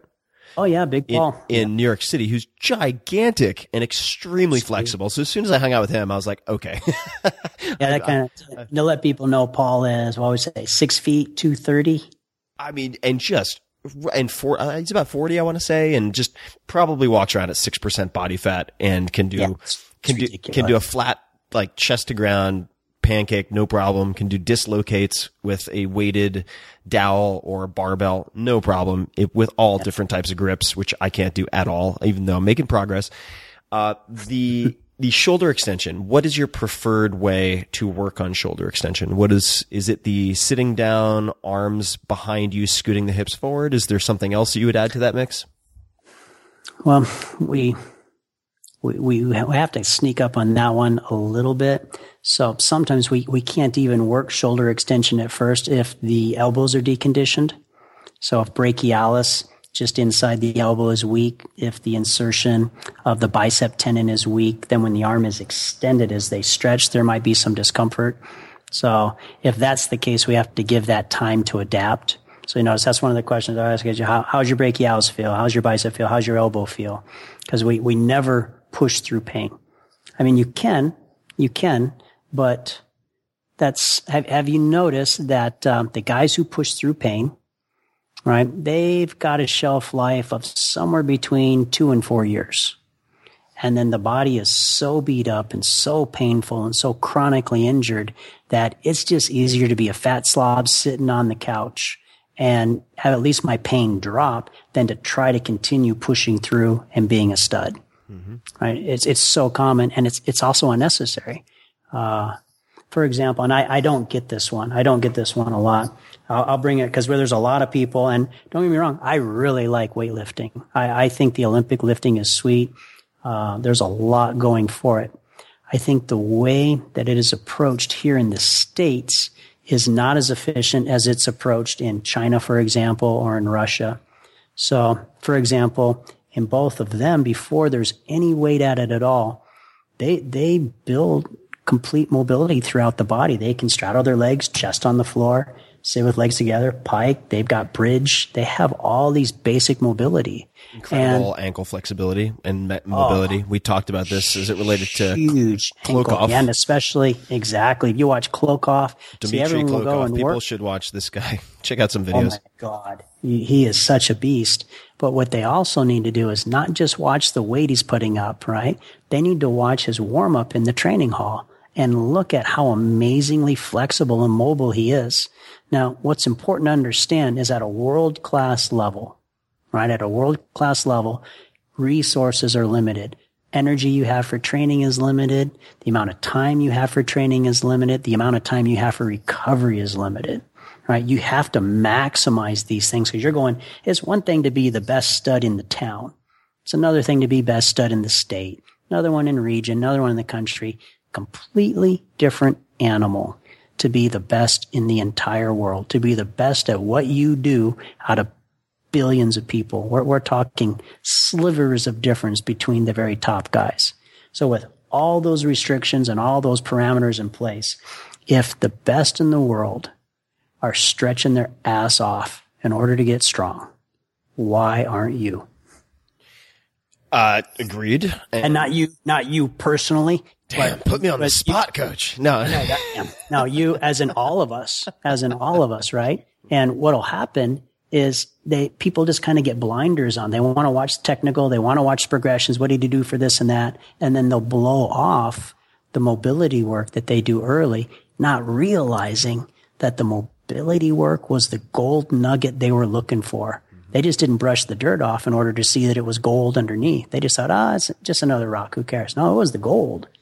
that was the sweet, and they missed it. so if we're looking at again this this 35 year old former athlete maybe never was super competitive but has kept in decent shape maybe does some form of exercise two or three times a week in terms of a understanding that the mobility and working with J curl, elevated bridge, shoulder extension, et cetera, is going to be those are going to be ingredients in the recipe in their Yes. progression to gymnast of some type.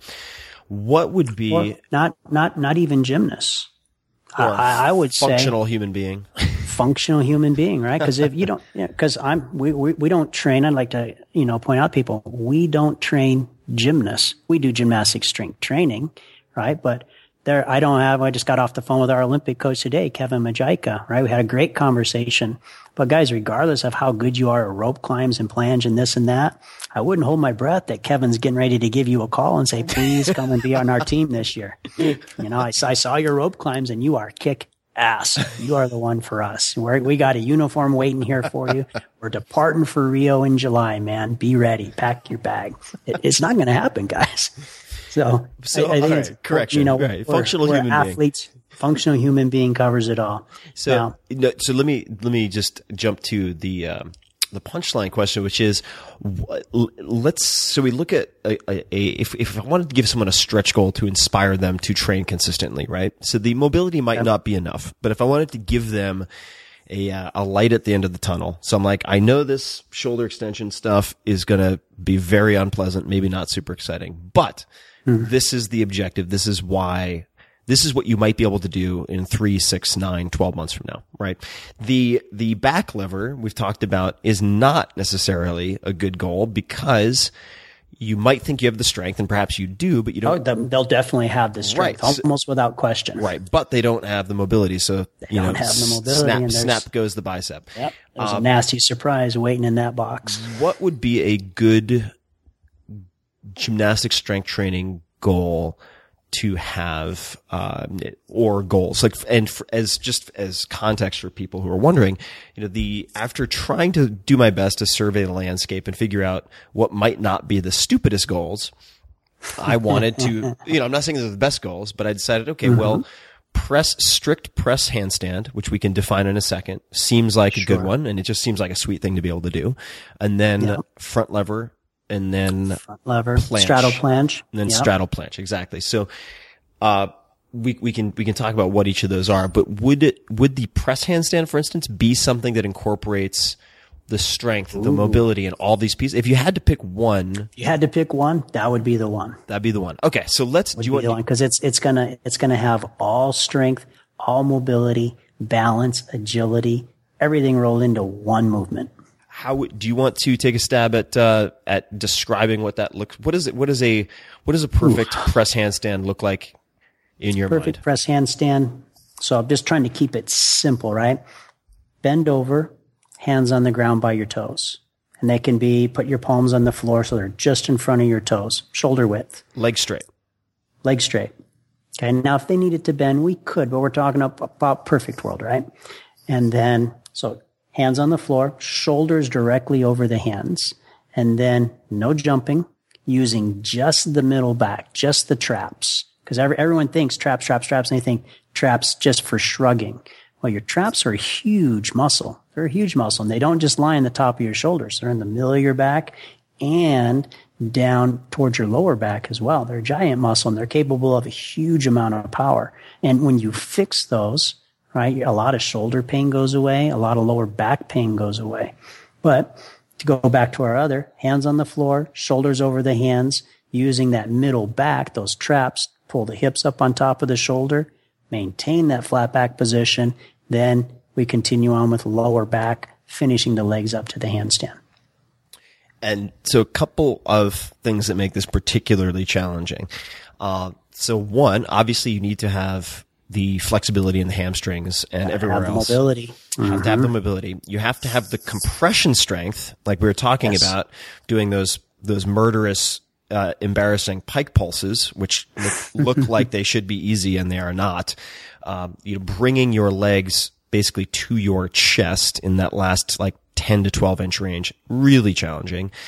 Um, and then the, I think where you see a lot of people online do this incorrectly, at least from the standpoint of having the objective of, of gymnastic strength training, right? Because there are all sorts of ways you can cheat with this stuff to Oh, make sure. it biomechanically Sure. easier. But if we're trying to do it strictly, um, And, and why why do it? So maybe this is a nice thing to throw in because people say, well, it's just a matter. It's personal taste, coach. It's personal taste. You you do it this way because you prefer this form. No, we, we do it a particular way because this is what builds the most strength that's transferable to other activities. For example, this will. Well, I'll continue. So who, who have I pissed off so far today? I've pissed off CrossFitters. I don't know. so I'm gonna I'm gonna We got- we piss got- off got- yoga. Yeah, I'm yeah. gonna piss off yoga right now. So I, I, I once had, and I like yoga. Don't get me wrong, but their their approach to handstand is flawed. They want uh, to go bone on bone, so they want to have their shoulders uh, depressed, so they're bone on bone. They want could- to have could pike shoulders. So, so by All right, so shoulders shoulders can elevate. So if I'm if I'm standing upright and I elevate my shoulders, that would be like me shrugging my shoulders to my ear, and then doing the opposite is the other direction. Well, when we do a handstand, it's and if I describe it this way, it's going to make sense, right? I want muscle and connective tissue to be doing the work. I don't want bone grinding on bone. That's that's not a recipe for longevity. It's not going to work. Okay. But the easy one is, is they'll say, well, there's, there's a yoga handstand and there's a gymnastics handstand. And my answer to that is, well, you're almost right. There's a gymnastics handstand and there's a fucked up gymnastics handstand. those, are the only two there are. And here, here's how we evaluate it. A gymnastics handstand, right? Done with nice flat back, nice and all, all being a smart ass aside, right? We're going to look at it just from a purely practical viewpoint. Which one leads somewhere? So if I do a yoga type handstand with that arch and the flex shoulders, I'm, I'm not going any farther than that. I can work on duration. I can do some other things, but I'm not going any further. If I do a gymnastics handstand where it's flat, now I have nice range of motion in the shoulders. I have strength through the middle back, through the traps, right? I've got good core strength. I've got good compression strength. Now I can move on to good press handstand work. Why? Well, we want to get stronger. That in turn allows me to go on if I'm in the mood and I want to do more. I can go into more advanced one arm handstand work, pirouetting work. All, all those things are out results of a proper, nice straight line handstand that you can't do with the flawed approach. It is, it's, it's not aesthetics. It's being practical because we, we don't do anything in gymnastics, right? That's just purely aesthetics. Why, why do we do things a certain way? It lets us generate more power. Why do we want more power? It lets us get more air. It lets us do more flips, lets us do more twists, lets us do harder things on rings, which means more points, which means more gold medals. And Yes. let me let me throw out a couple of observations, and you can correct me if, if this is wrong. But like one of them, an example of something that people might think is aesthetics, and it, it there is an aesthetic appeal, but it's a side effect and not the reasoning behind it. Would be a strong point in the toes, right? A strong point on the legs. See, So very good. So you see a lot of people doing handstands, and I was guilty of this, uh, certainly. And they have kind of uh, what I heard what one acrobat called tofu feet. They're like they're not fully uh-huh. dorsiflexed, like they're not pulling the, the toes back to the knees, which I think looks terrible. Mm-hmm. Also pretty common in yoga, but they don't have that, and they don't have a strong point, and so they're they're they're at the very least their quads and their adductors aren't really fully engaged. They're loose. They're Sure. loose, and so they're they're they're leaking energy in all sorts of directions, and it Ah, makes I, I, like, I like that leaking energy. Yeah, it that's makes- a very good description. and it makes I think I probably stole it from Pavel Tsatsouline, but the the uh, but I, it, but Pavel's a, a good buddy. I, Pavel's a good friend of mine. I like Pavel. Pavel's Pavel's great, and the and they're all and when what is the consequence? The consequence there are consequences. One of which is you're wasting energy. So you're not going to be able to train as efficiently. Number two is you're not going to have the, you're not going to develop the proper, uh, balance and alignment because you're going to be flopping all over the place and having to correct more so than you should. And, um, so that just that pointing has a huge impact on your ability to train the handstands, like a really strong point. And, uh, the, um, the other point I wanted to make is Uh, because I've, I've, of course, in, in the attempt to try to work on this in the past, which failed, and I've, I've made a ton of progress in the last few months, but when doing it solo, I would watch videos online, and of course, not all videos are created equal, and you would see people, preach the choir on that yeah, one. and you would, and you would see people doing a press handstand, but they would, they would planche really hard, right? So you would, in other words, you'd see people, they put their hands flat on the ground in front of their toes, and then they shoot their head really far forward. So their shoulders travel. If you were to drop a plumb line, like a string with a weight on the end from their shoulders, it would hit the floor, say like eight inches in front of their Six, hands. eight inches in front. Sure. Exactly. And then they go up into the handstand and they have this arch in the back and maybe Yes. their feet are pointing straight up. And what does that look like? It looks a lot like what was the gold standard in sort of Muscle Beach, uh, Venice or Santa Monica, like 19, circa 1960s. 1940, Yeah, That's yeah. right. 1940s, 1950s. But that's going to place a lot more structural strain on the spine. So then if the, what does the proper version look like? I mean, roughly, right? Your, your, your Mm-hmm. ears are roughly in between your shoulder blades. Your, In between your arms. yeah, in between your arms, fully, uh, shoulders extended up, or not extended. What am I looking for here? pressing pressing down through the ground and keeping the hand the shoulders directly on top of the hands. Yeah, and one and for for people who want to just do a little experiment, obviously do hmm. it do it safely. But I was blown away the first time that someone showed this to me. If if you do a normal, say, kick up to handstand on the wall, just the way that everybody does it, right? So you're you're you're kind of flipping up, and you end up looking away from the wall. There are a million ways to do it. Let's say you do that, mm-hmm. and then instead of doing it the way you've always done it, you before you put your hands on the ground, you start with your arms overhead in the position that you want to assume on the ground and shrug your mm-hmm. shoulders up as high as possible, trying to get your deltoids to the sides of your ears. Maintain that position and then go up. And the stability is just a world of difference. I mean, it's, It's night and day. it's a completely different movement. Um, the, uh, all right. I, I have to ask this because a million people asked since we're on a roll here. We've already checked off yoga.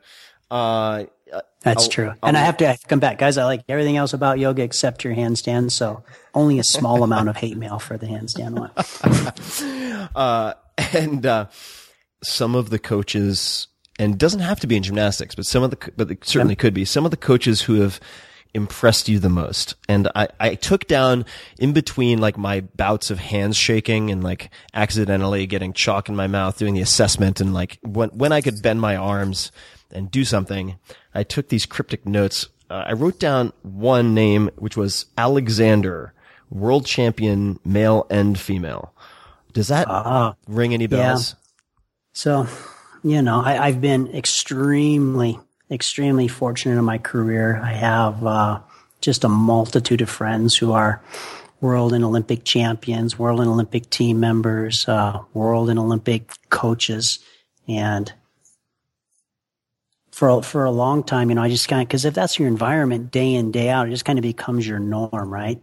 And then after a while, you kind of stop and think. Like one day, I was I was at a competition and uh, I was visiting with some friends of mine, and I came back, and uh, my my oldest daughter was maybe around twelve at the time, and um, she was like, "Oh my God, do you know you know who you were talking to, Dad?" And I said, "Well, yeah, sweetie, I know they're my friends." She says, "That that was the Olympic champion, and that was the world champion." I said, "Yeah, I know, babe, I know." and she's just like, "Oh my good God!"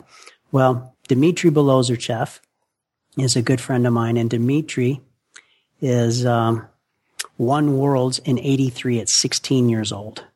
16 years old, just unbelievable. Then uh, he won again in '87. What pe- what a lot of people don't know is in between there, Dmitry, obviously Russian. Uh, Dmitry had a car accident and uh, broke his left lower leg between the knee and the ankle in 42 places. Oh.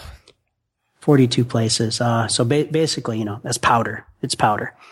And, uh, he's, you know, they put him in, he's unconscious, he's on the table and he's, he's covered up and they're getting ready to remove his, uh, his lower leg. They're to, you know, taking it off. And, uh, the surgeon pulls the towel down, the sheet down, because he's prepped for surgery. I mean, he's out and he sees it's Dimitri. Now, this is Russia, right? In the early 80s. So, you know, it's not, it's not warm, friendly Russia. And, uh, the doctor, he, the doctor immediately like, holy shit, I am not cutting this leg off because the surgeon who takes Dmitry Bilozerchev's leg off is probably going to lose his hands shortly thereafter also. You're right. You know, national hero. So they, they save his leg and Dmitry comes back from it and, uh, wins worlds in 87. Uh, goes 88 Olympics, does great medal, gold medals. Uh, well, Dmitry was, uh, I was lucky enough we're at different training camps and that Dmitry was my roommate. And, you know, Russians are Russians, right? It takes, it takes a long time for them to warm up to you. So it took, I don't know how many years, but we, we started getting along real well after some years. And he starts sharing some stuff. You know, I'm like, you know, Dmitry, because his leg is trashed. His leg is trashed. He had 88 Olympics. And I said, Dmitry, you know, how? How the hell, dude? He says, ah, only lasts for a few seconds. I, I can do anything for a few seconds. I said, uh, I don't know, dude.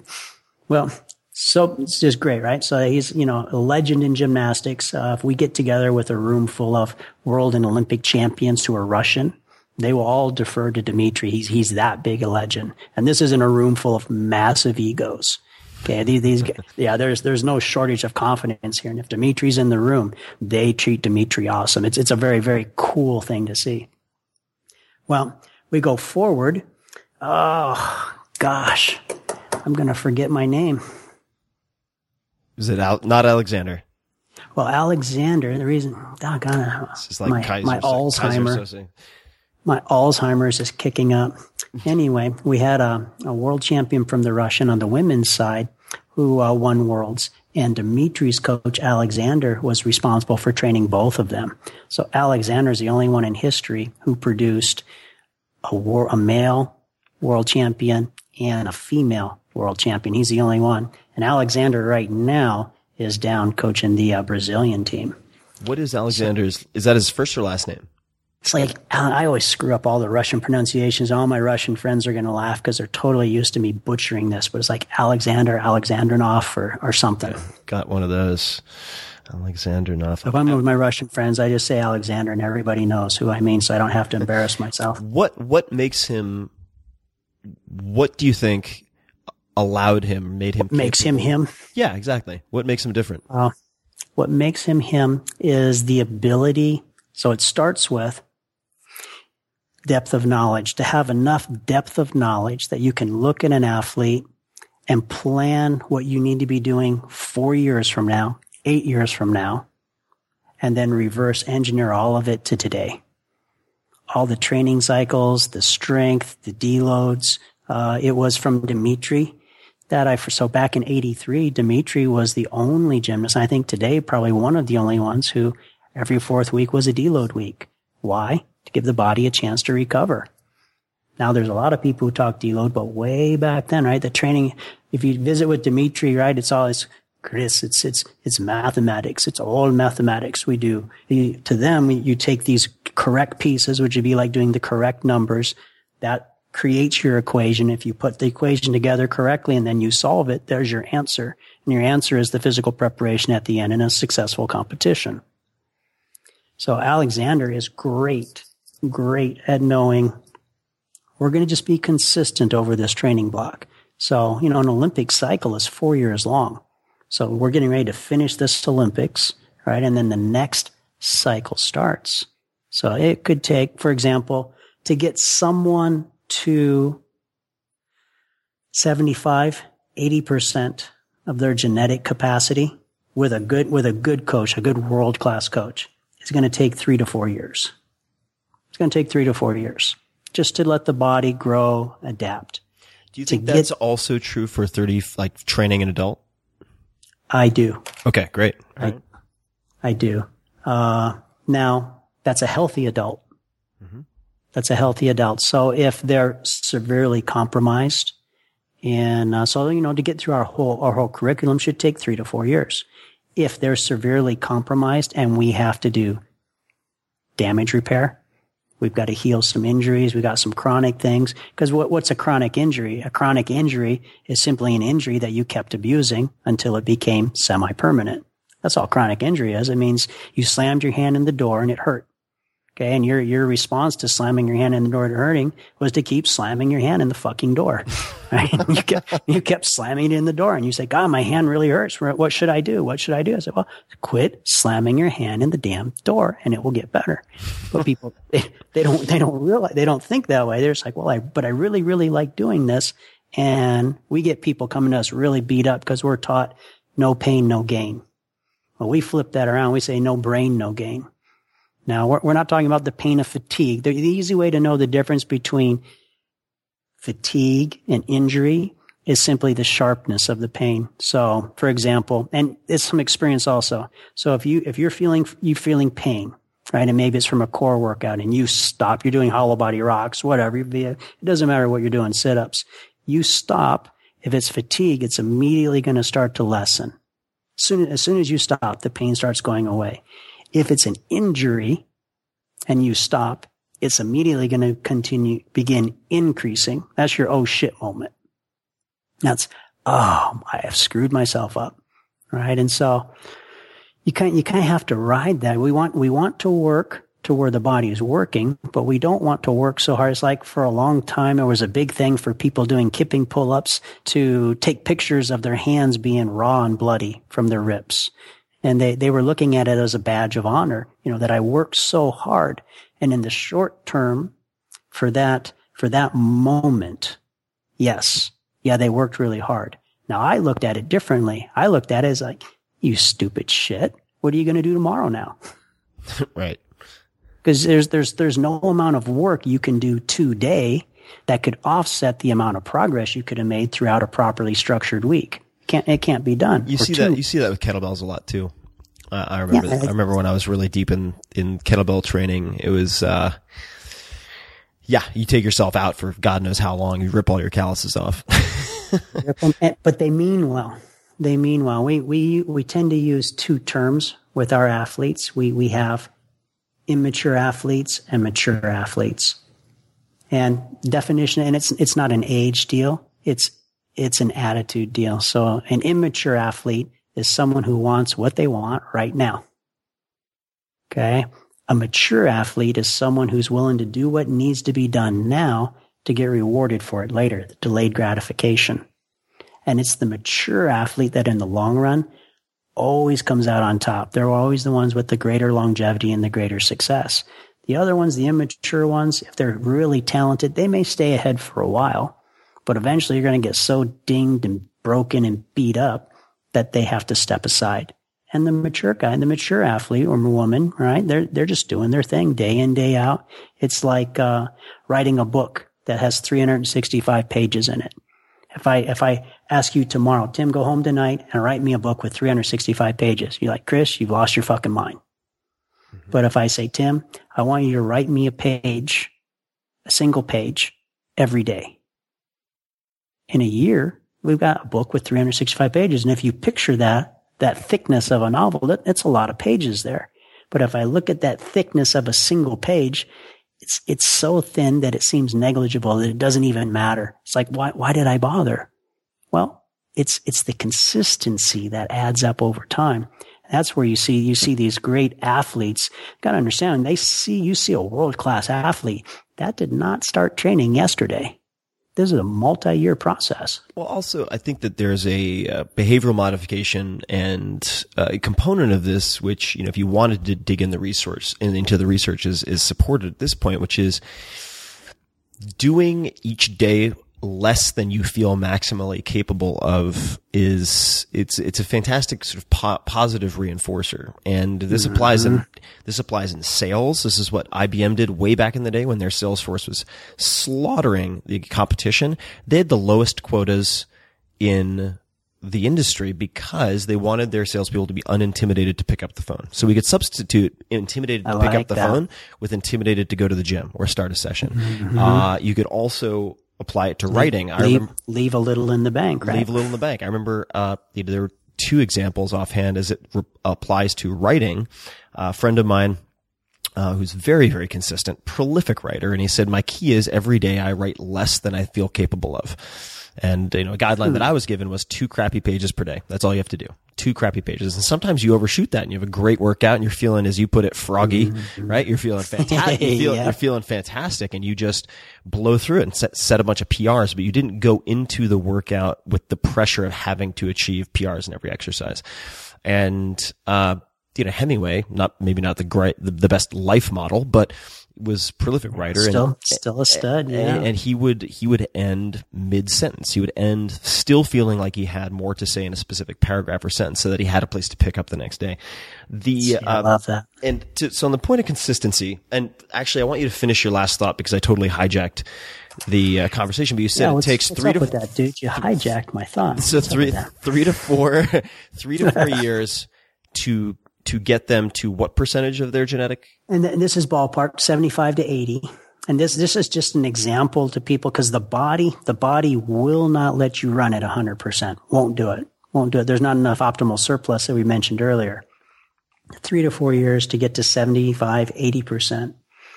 It will take me another three to four years, another three to four years to get to about 90%. Another three to four years. And then after that, it will take me another three to four years to get to about 95%. And that's me riding herd on them. That's my standards, right? Because remember, it's easier for me to maintain that immaculate standard because I'm not the one feeling the fatigue right now. Okay. It's much easier. It's very difficult for a world class athlete to train themselves, right? And it doesn't do a good, a world class coach any good to have all that knowledge in his head. It takes a partnership, right? It takes both of them working together to create this great athletic animal. So, but the interesting thing is that another three to four years to get to 95%. And as soon as they ease up, the body drops back down to that 75, 80. That's where it likes. Now, to build back up won't take nearly as long as to build it in the first place. Okay. Because the structures are already in place, nervous system's already developed, yada, yada, yada, yada, yada. But that's where the body's comfortable.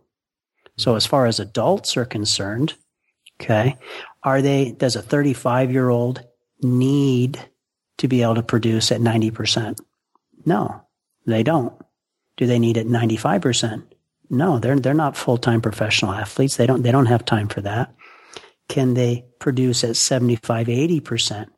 Yes, they can. And the interesting thing is, is will that put you on the Olympic team?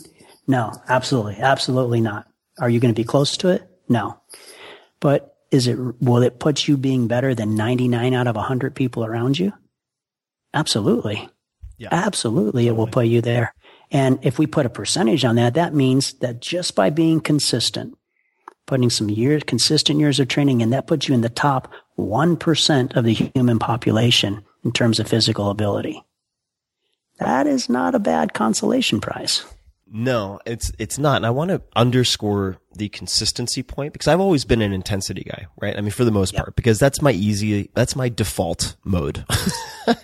And uh, you know, it served me And well. everybody's, right? Yeah, it Sure. it served me well. Uh, but there's a there's a point where you know the the the sword cuts both ways. And uh, you sent me an email recently. I'm going to replace the name, just uh, unless we decide to I was going to say, or maybe take out the profanity just in case. uh, yeah, I'll take out the, the f bombs. Dear you lazy bastard. No, that's not how it starts. So, so this, this, I just want to, because I want to talk about older students who have picked up gymnastics. And okay. So there are a lot of people who are rightly, I think, or uh, naturally skeptical of the ability of, say, a 35, 38, 40 plus year old to acquire these skills that are associated with people who start when they're five, six, seven years old. So I'm going to replace the name with Frank. Okay. So uh, I was having a hell of a lot of trouble with tuck hops. And to to just explain that and well, I, I fully plan for everyone listening to put a lot of, of video examples in the show notes. You'll have visual references for a lot of this but tuck hops it's a great exercise.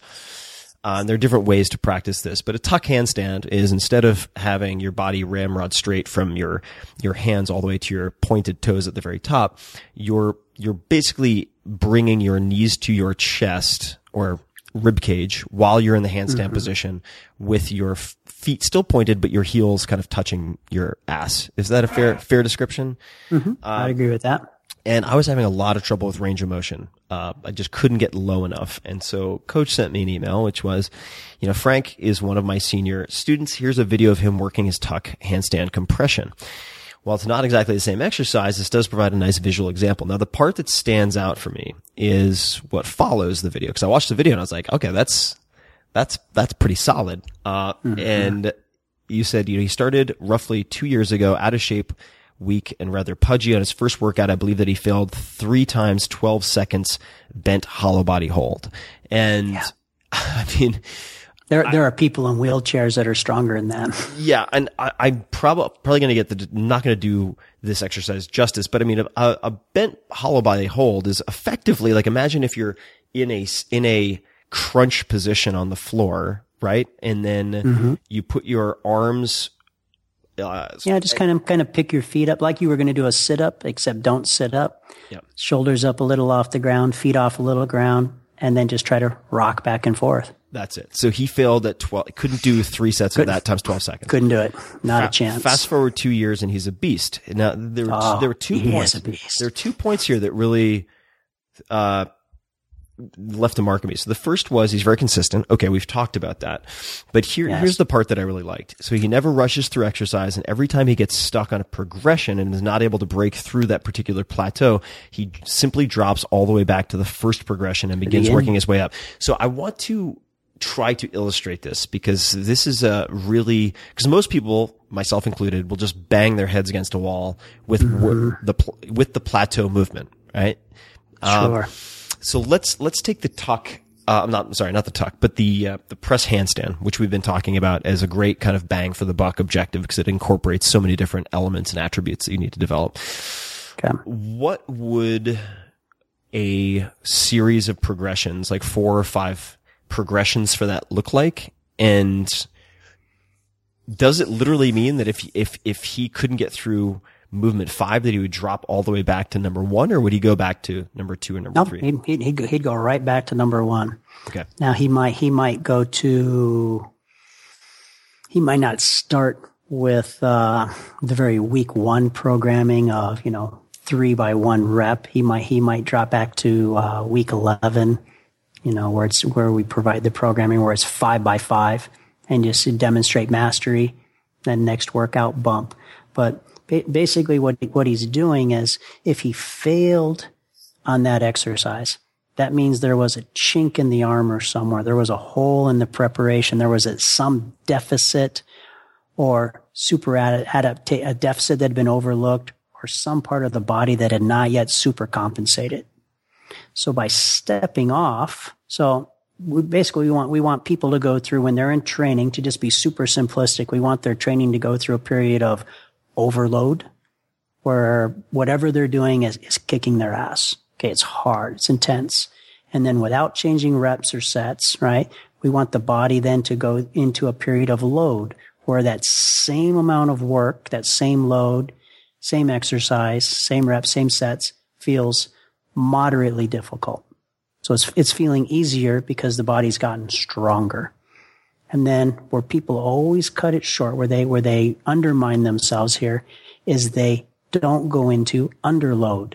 So to be super simplistic, underload is where, damn, I'm just not feel like I'm working very hard. You're moving the same weight.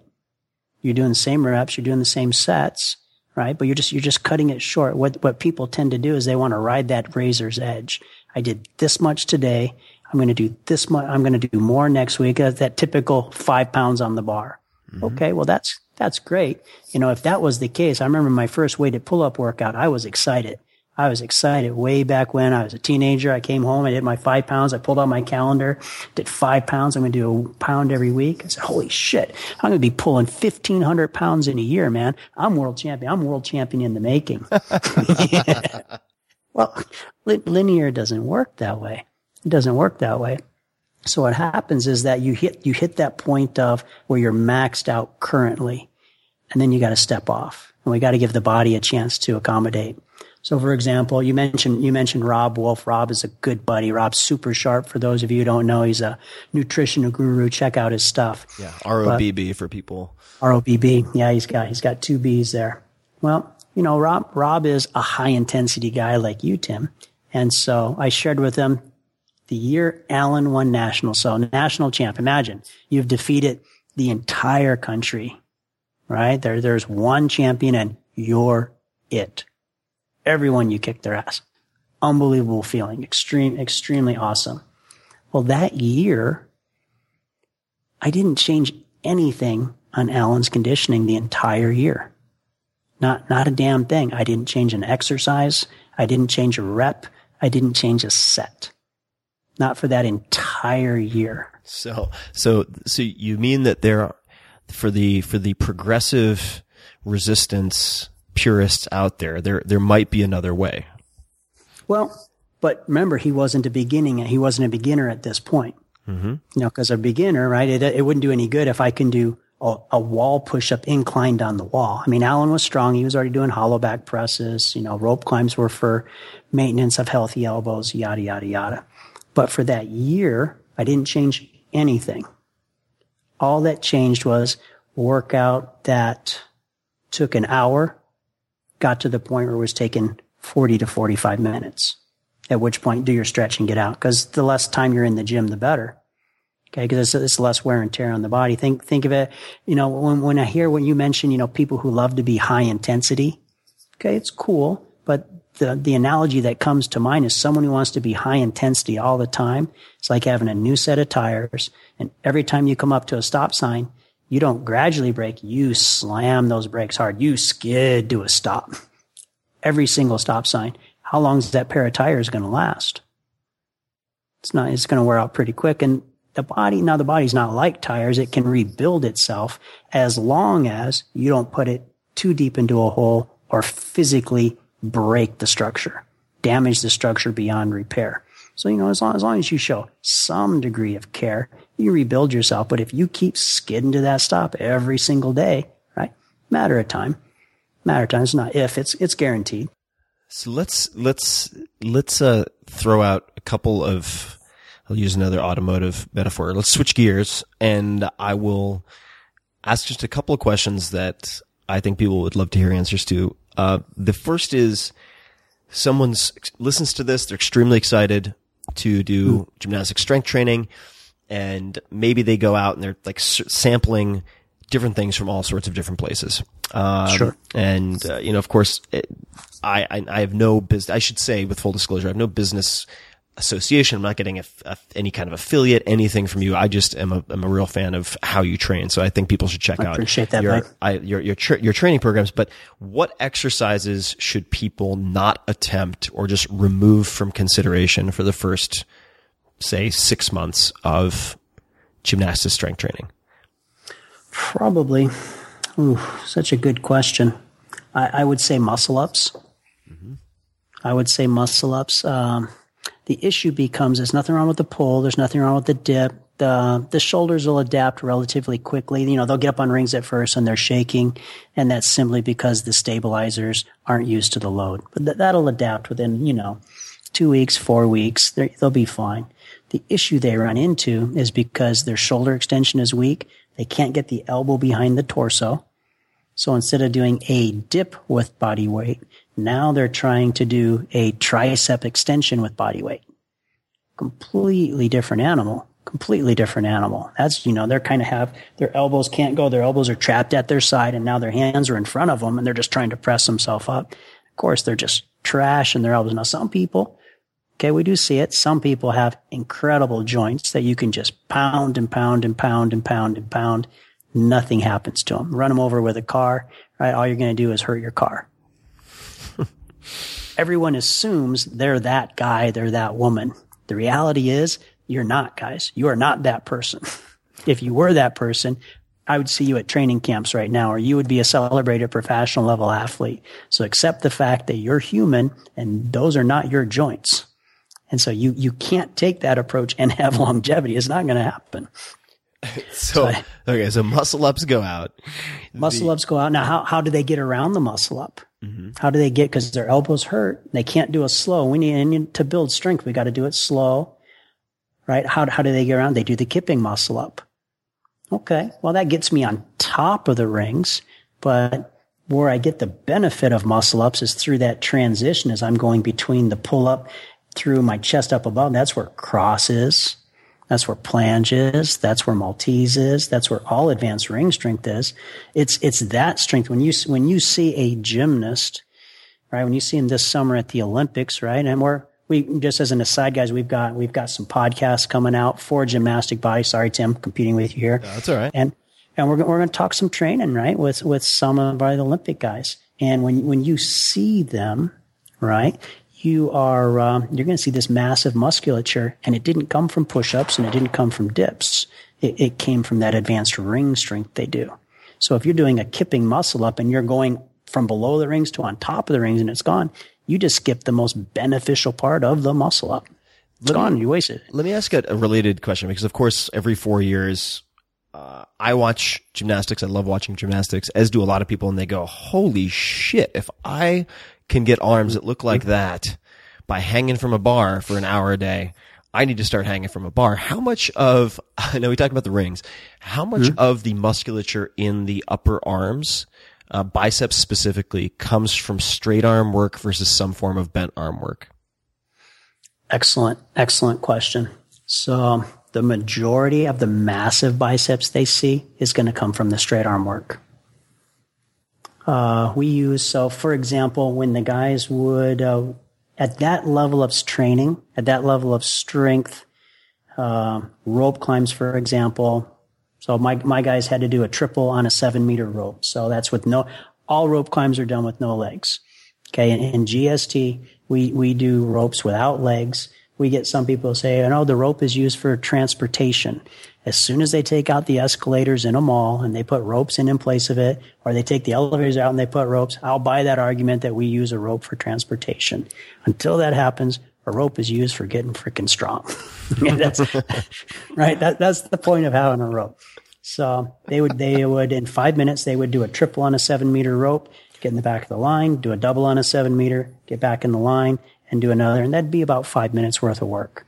Okay. Now for them, what we did notice, and a lot of people miss this, we're going to do two things here at once. So for the maximal strength component of it, it's the straight arm work, Maltese work in particular, right? Just blows the body up. Uh, Yeah, and people listening, don't just go into your garage and try a Maltese on your rings.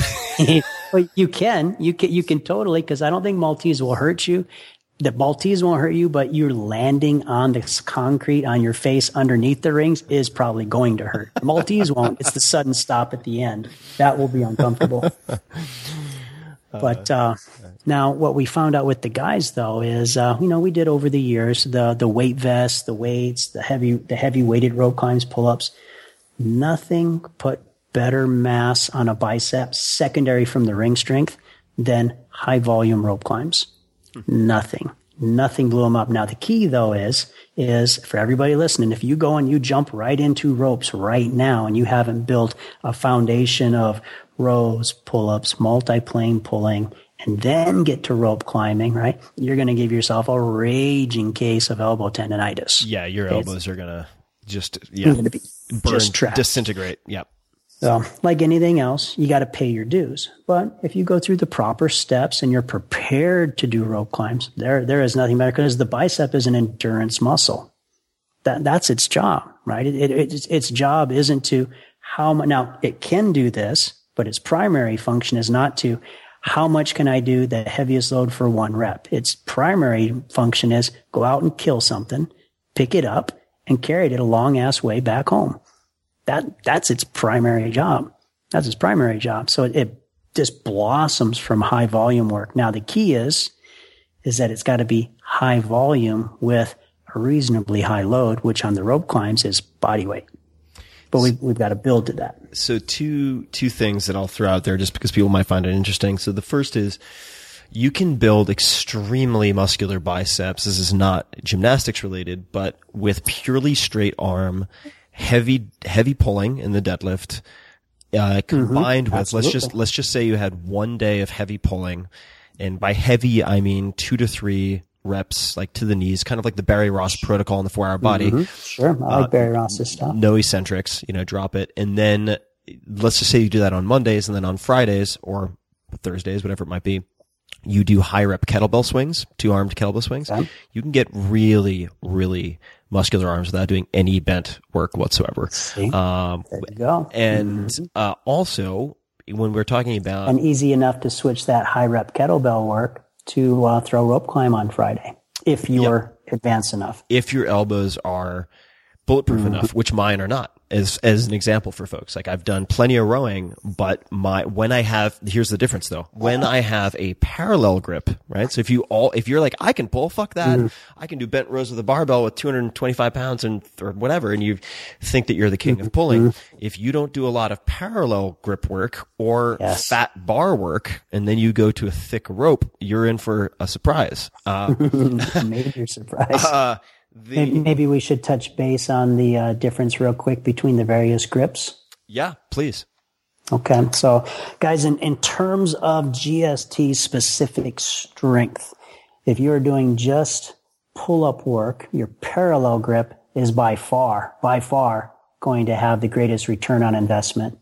Uh, simply because that parallel grip hits the brachialis so hard down in the elbow. Uh, the reason we need that is when you climb a rope, you're going to have more of a parallel grip. You do that parallel grip pull up. Obviously, you're developing that when we're on the rings, we're on top of the rings, right? Because we always, every, everything is aimed for eventually getting onto the rings to build strength. So when we're on the rings, we need the grip turned out past parallel. Now, back in the day, Greg Glassman and I, Greg is the, you know, he's a super bright guy, founder of CrossFit, but he just didn't understand why we would turn the rings past parallel. He, he thought it was just aesthetics. Coach, it's just aesthetics.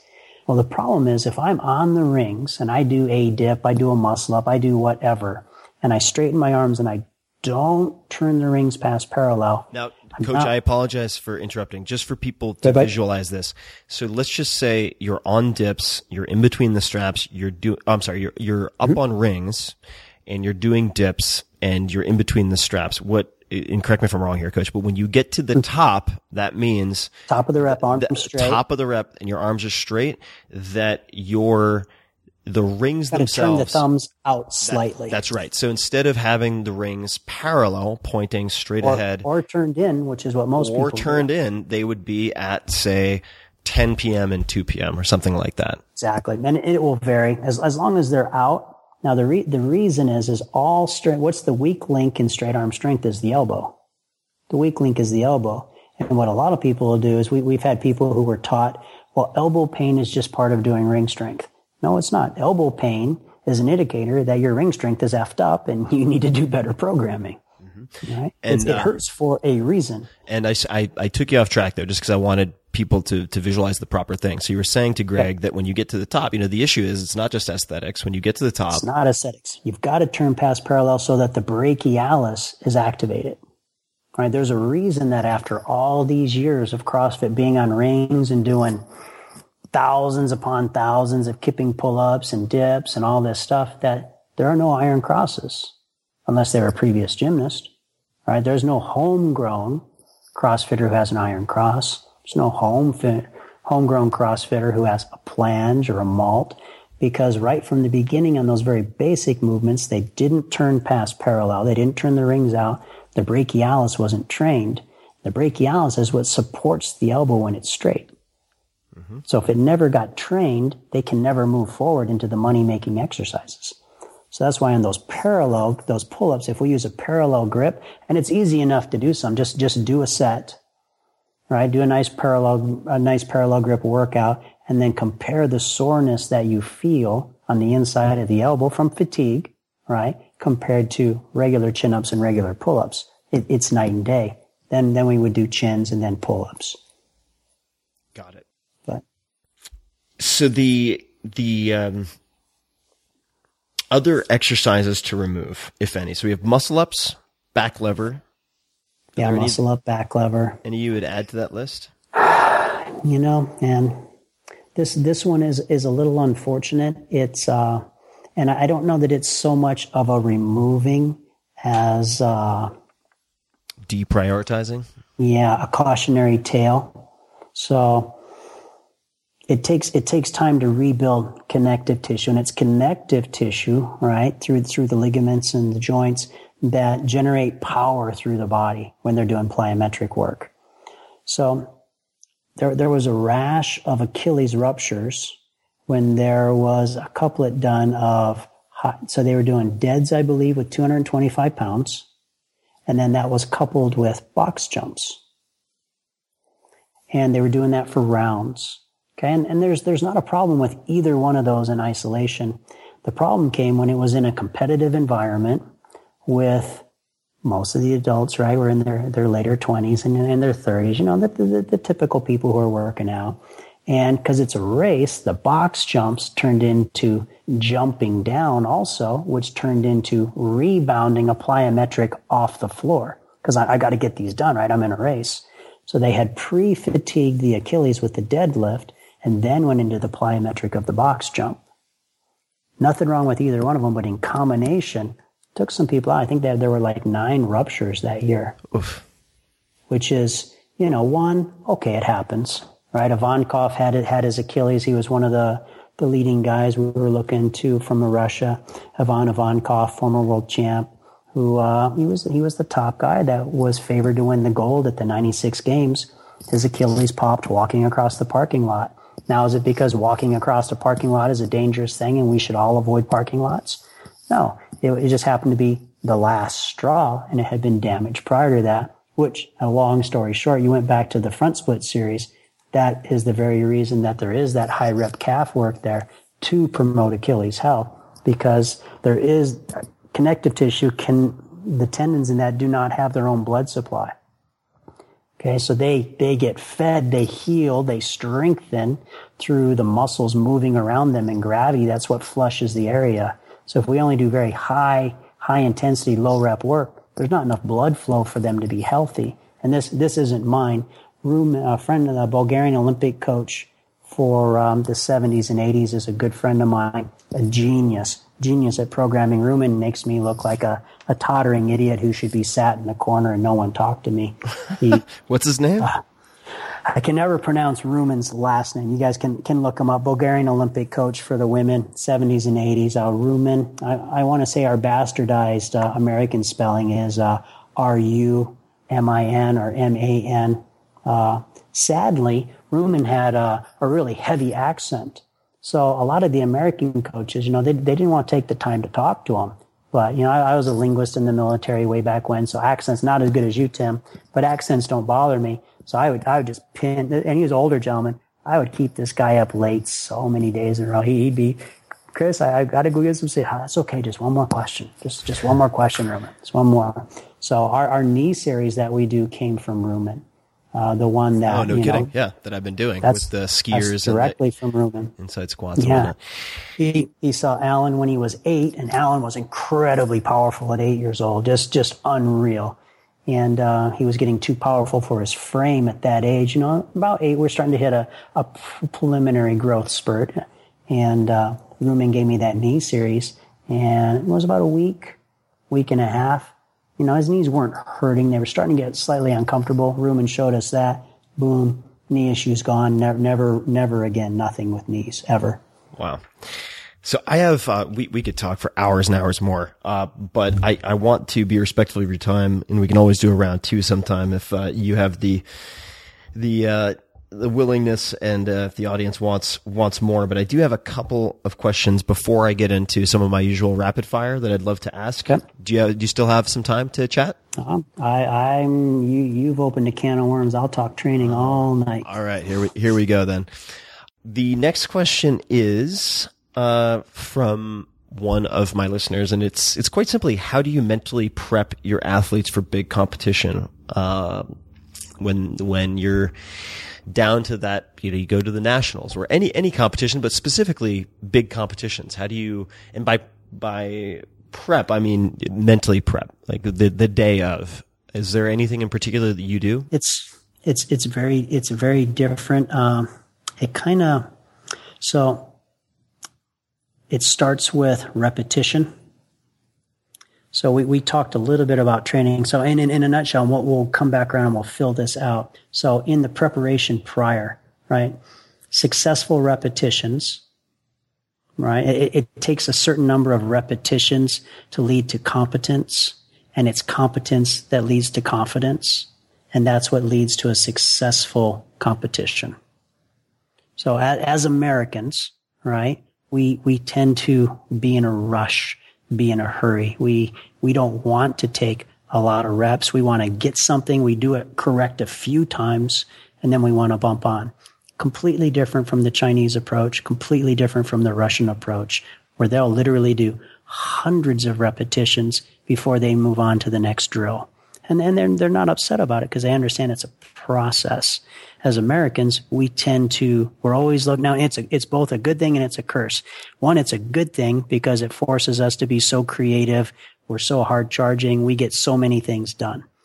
Physically, sometimes it, it kind of works against us because we don't give the body and the nervous system a chance to stabilize.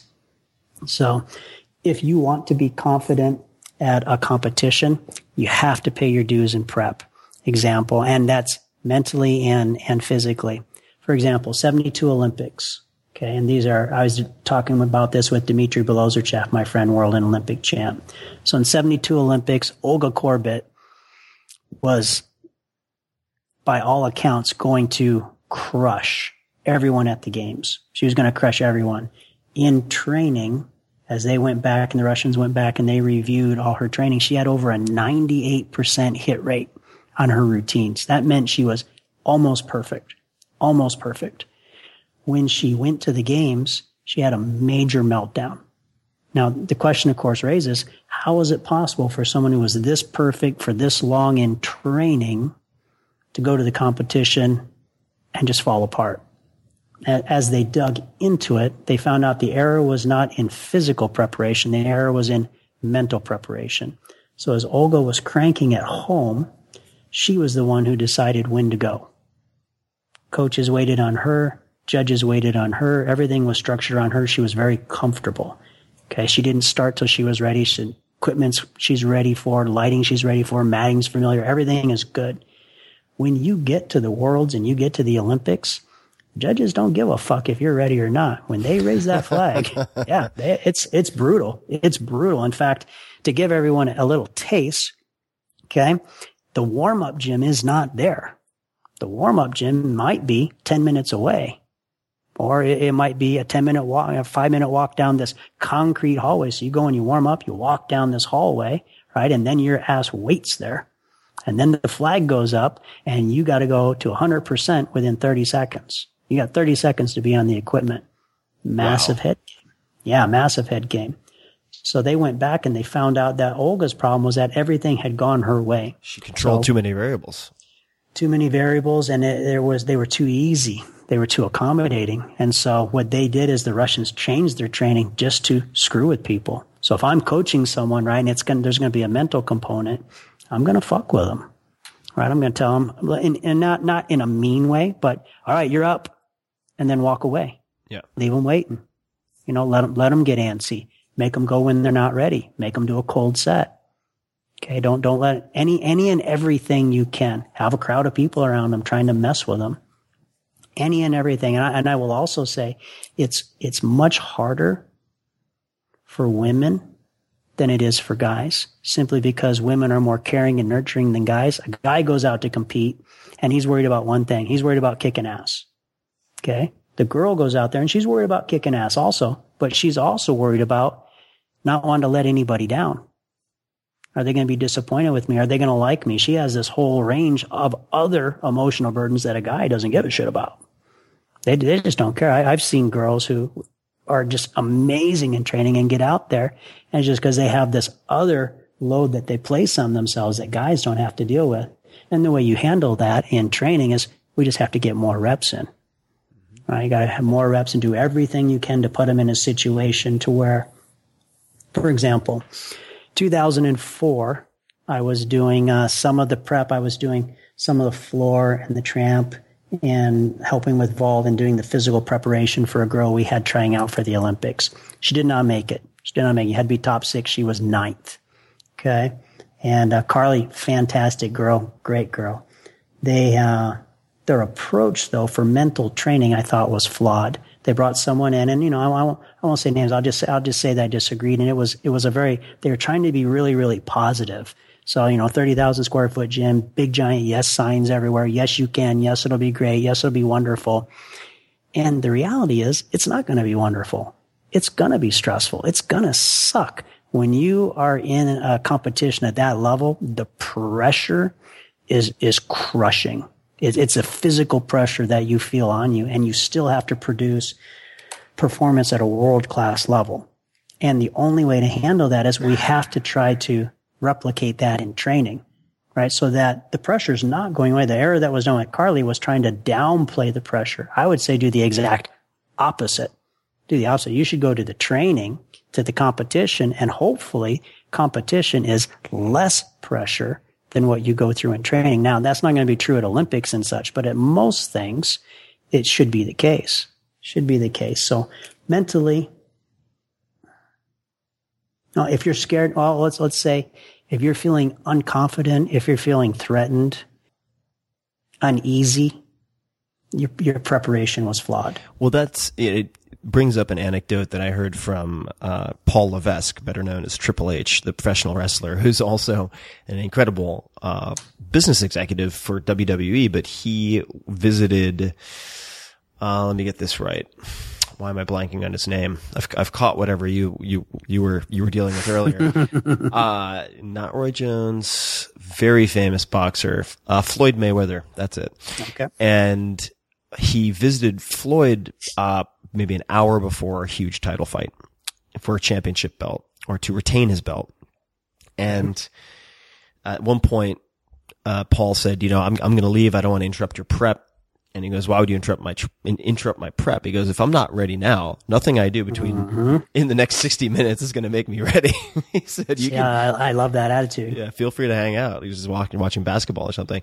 Uh, and, uh, you know, it also, you brought up the, the SEAL team, six members and so on earlier. I mean, that's, a, I think, a great example of a parallel track, right? In the sense that they very much want to sweat more, in some cases bleed more in training so that they can avoid dying in real battle. Mm-hmm. So the mm-hmm. simulations are extremely brutal, uh, mm-hmm. and intended to be, uh, sort of along the lines of, and I'm, I'm, I'm not not really up on my ancient name pronunciation, but I think it's Archilochus, uh, who said, "We do not rise to the level of our hopes; we fall to the level of our training."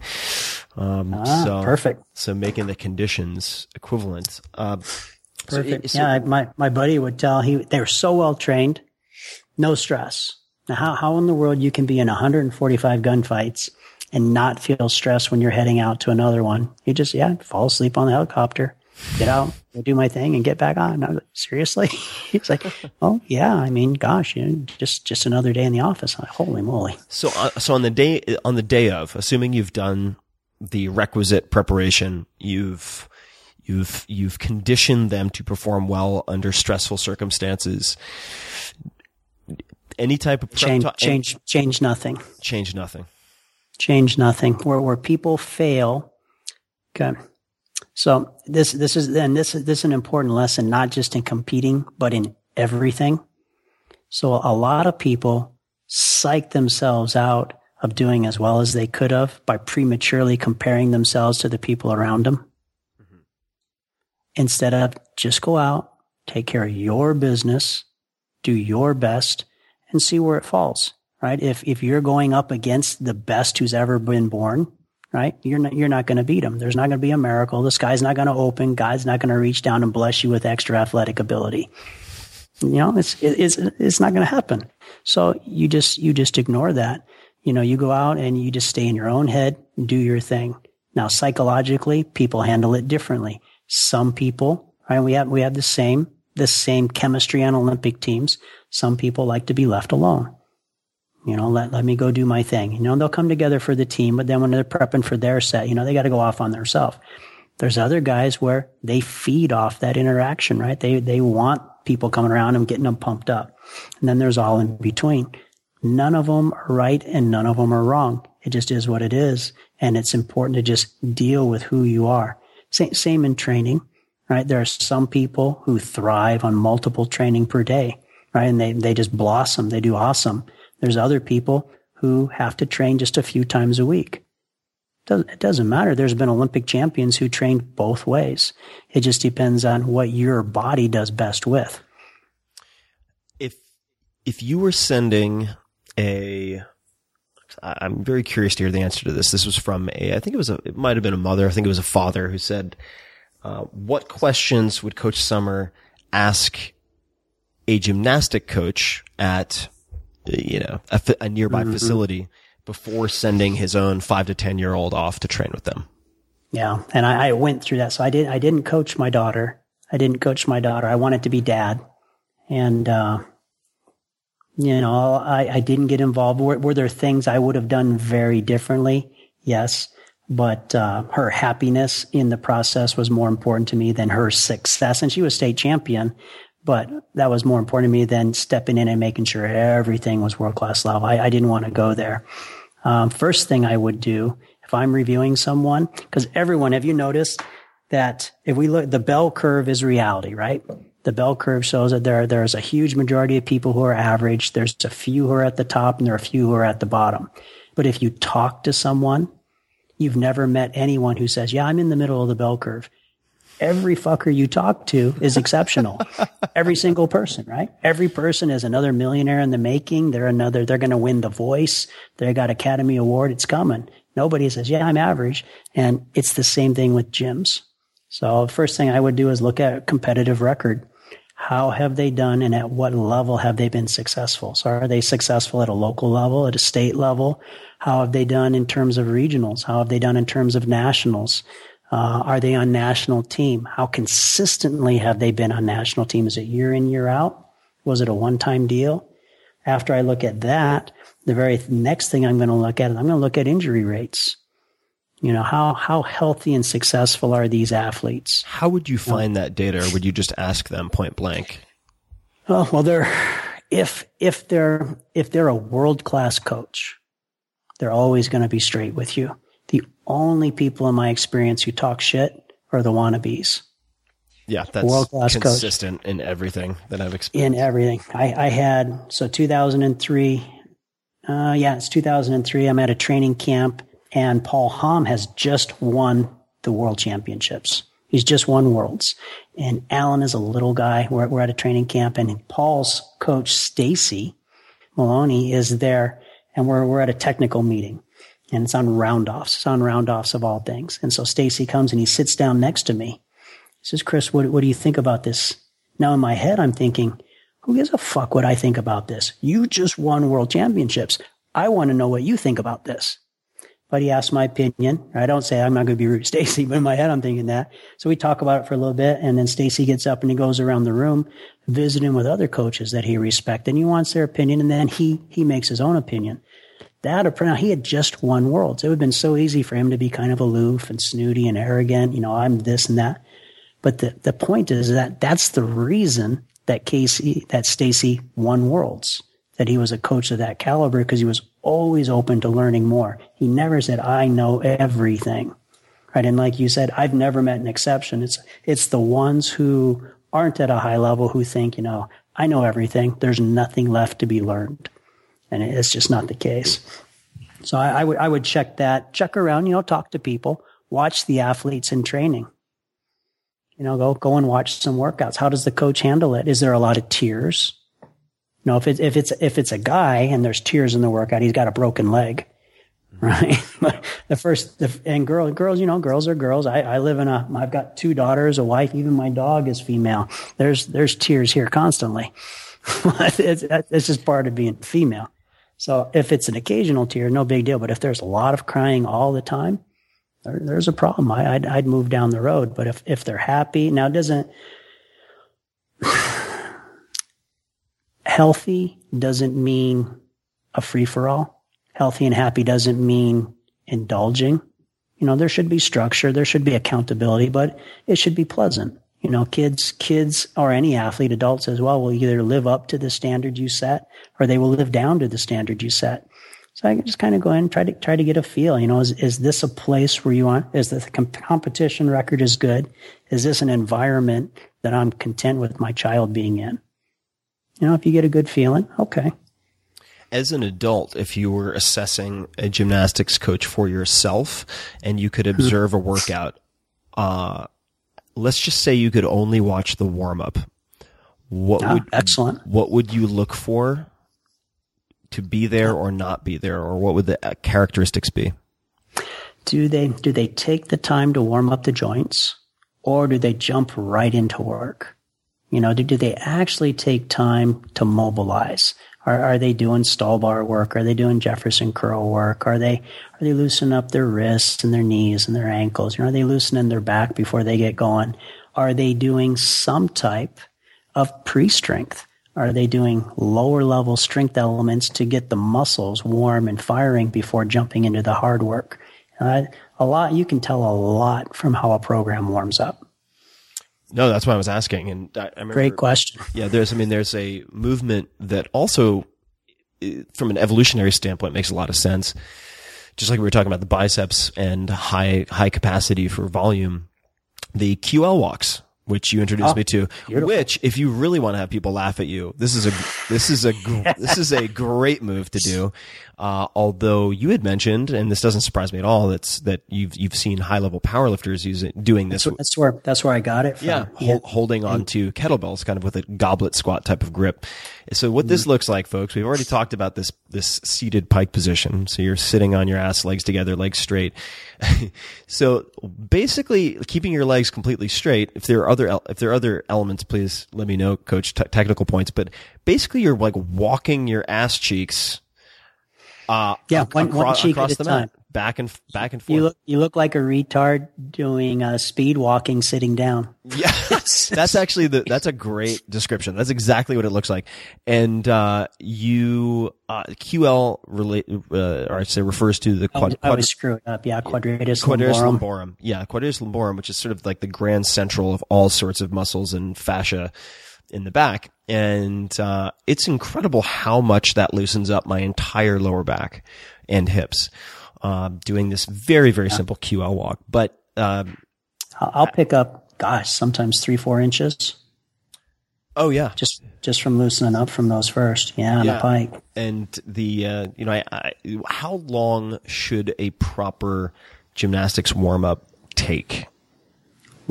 And and one more which is warming up ah. the joints are there any specific movements that that hit the shoulders from any angle or or perspective that would seem that would indicate a better warm up for gymnastic strength training than others Okay.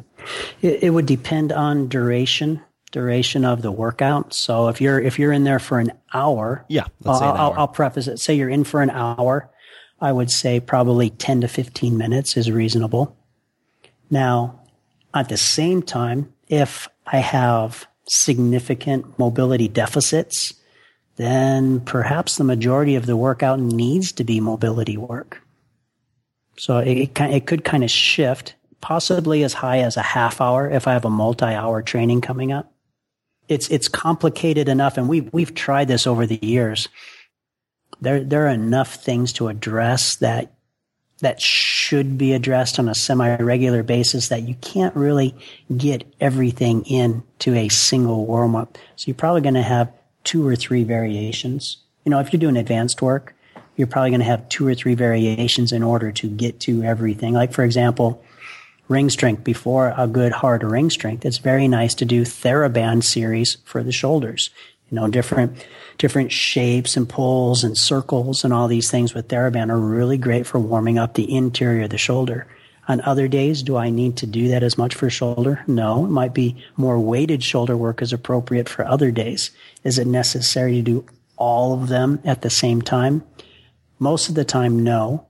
Uh, we have one senior student, really, really good. Uh, Matt started training with me in his late 40s. Uh, he's now 52, beast, press handstands, planches, uh, front levers. Uh, at 52, ridiculous shape.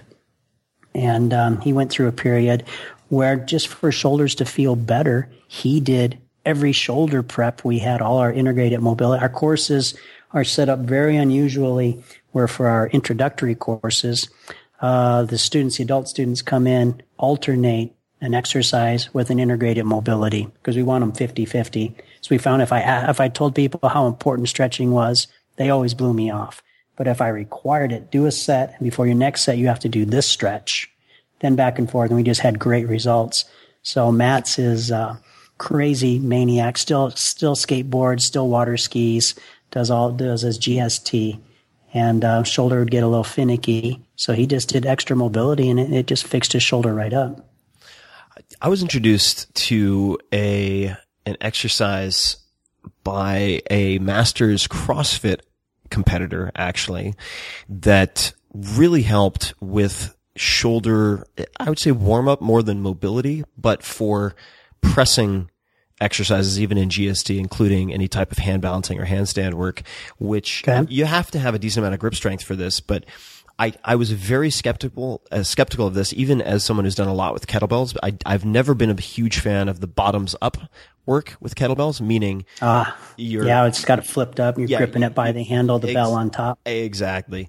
But this, I, I was like, you know what, screw it. Uh, I'll try it with a lightweight. And I started with, say, whatever it is, might be like 15, 16 pounds. And I've, I've, I've increased that. I use 35s now, but a little bit of chalk nice. goes a long way here. But you, you would, uh, you basically s- swing it up to a clean and then press it overhead and then you just do rotations. So I'm doing yes. like side to yes. side rotations and it's incredible how well that activates the smaller musculature. Destroys the shoulders. They're wonderful, oh, yeah. isn't it? Oh, it's great. Yeah, well, we didn't do them with kettlebells. We'll do them with uh, light dumbbells. So basically, guys, what what Tim's describing is just take take a dumbbell, push it up overhead, turn turn the thumbs externally rotate it just a bit and then just do outward circles mm-hmm. and uh, keep a flat back shoulders open no arching and uh, do them for time one to two minutes and we'll just good gracious wonderful warm up and then you know something we didn't address and i'll throw it in just real real real quick i know i know we're running out of time but uh, some people who are experiencing shoulder issues in terms of mobility has nothing to do with the shoulder or necessarily the bicep, but sometimes it's because the lats are so strong and tight. Mm-hmm. And so that's an it, issue it, that I have. Absolutely. Yeah, exactly. A, a lot of, and cause, and a lot of the lifters too, cause those, those lats are working hard. You guys are moving some serious weight and those lats are of course working. And if there's not a corresponding mobility going with it, it's real easy for those lats to kind of get chronically contracted and lose their mobility. So a lot of times you get in there and just stretch the heck out of that lat automatically get relief on the shoulders. Okay, coach. I uh, I am going to do a couple of rapid fire, then a couple of closing questions, and then maybe. Uh, I mean, you and I are talking quite a bit these days, so we'll we'll, we'll consider doing a follow up. And I'm I definitely want to share the um, sort of the results of our experiment with people also. So we'll certainly oh, be in constant contact. But the the first rapid fire question is and the answer doesn't have to be short, but it certainly can be. When you think of the word successful, who is the first person who comes to mind for you and why? Wow. Good question. Well, it's not Obama. it's not Obama. Piss all the people off out there. Uh, you know, someone I have admired for years and years is uh, Tony Robbins. Mm-hmm. So he, he would be very high on my list. Uh, I tend to be very eclectic. I'm not uh, not trapped just in athletics. What, what I found in terms of uh, business, arts, politics, it, it, it's it's all the same. When when people get to that level of success, they they all have the same attitudes. They bring the same tools and attitudes to the table. And um, I've, I've, found it surprising that I, I, can sit down. I can sit down with you, Tim, and visit. I can sit down with special operators and visit, and uh, I can sit down with uh, you know world class ballerinas and dance and artists and that. I just did this weekend visit with a world class artist, and we all you would think there's no common ground there, but there is common ground because what's required to achieve success in all of those requires the same skills. You got to be consistent. You got to master the basics. You got to be patient. You got to constantly reinvent yourself. Look, look for a flaw, a hole in the preparation, fix it, move forward. You also have to be very observant. And I think part of training yourself to be observant is I like that. asking questions, right? So I think that's and, why and people, being willing to hear the answer. definitely, that's why you take a bunch of people who are the best at what they do and you put them in the room. Generally speaking, they're going to get along just fine. Absolutely. Uh, the, now why Tony Robbins? I mean, I'm a huge fan of Tony Robbins. He's, he's, he's been on the podcast, um, and I, I have tremendous amount of respect for him, but I want to just hear your reasons. I, I like I like that. I, I firmly believe, especially in the U.S., I firmly believe that if if someone isn't as successful in any arena you toss it out, whether it's professionally, personally in your life, uh, financially, if you're not as successful as you would like to be or making progress towards that, it's our own fault. We have we have so many opportunities here that gosh, so so much wealth of knowledge that a lot of times. So, for example, when GB got started, okay, there were two years, a year and a half, two years in the beginning where I was doing 18 hour days and didn't make a nickel, nothing. And everyone around me was like, what are you doing?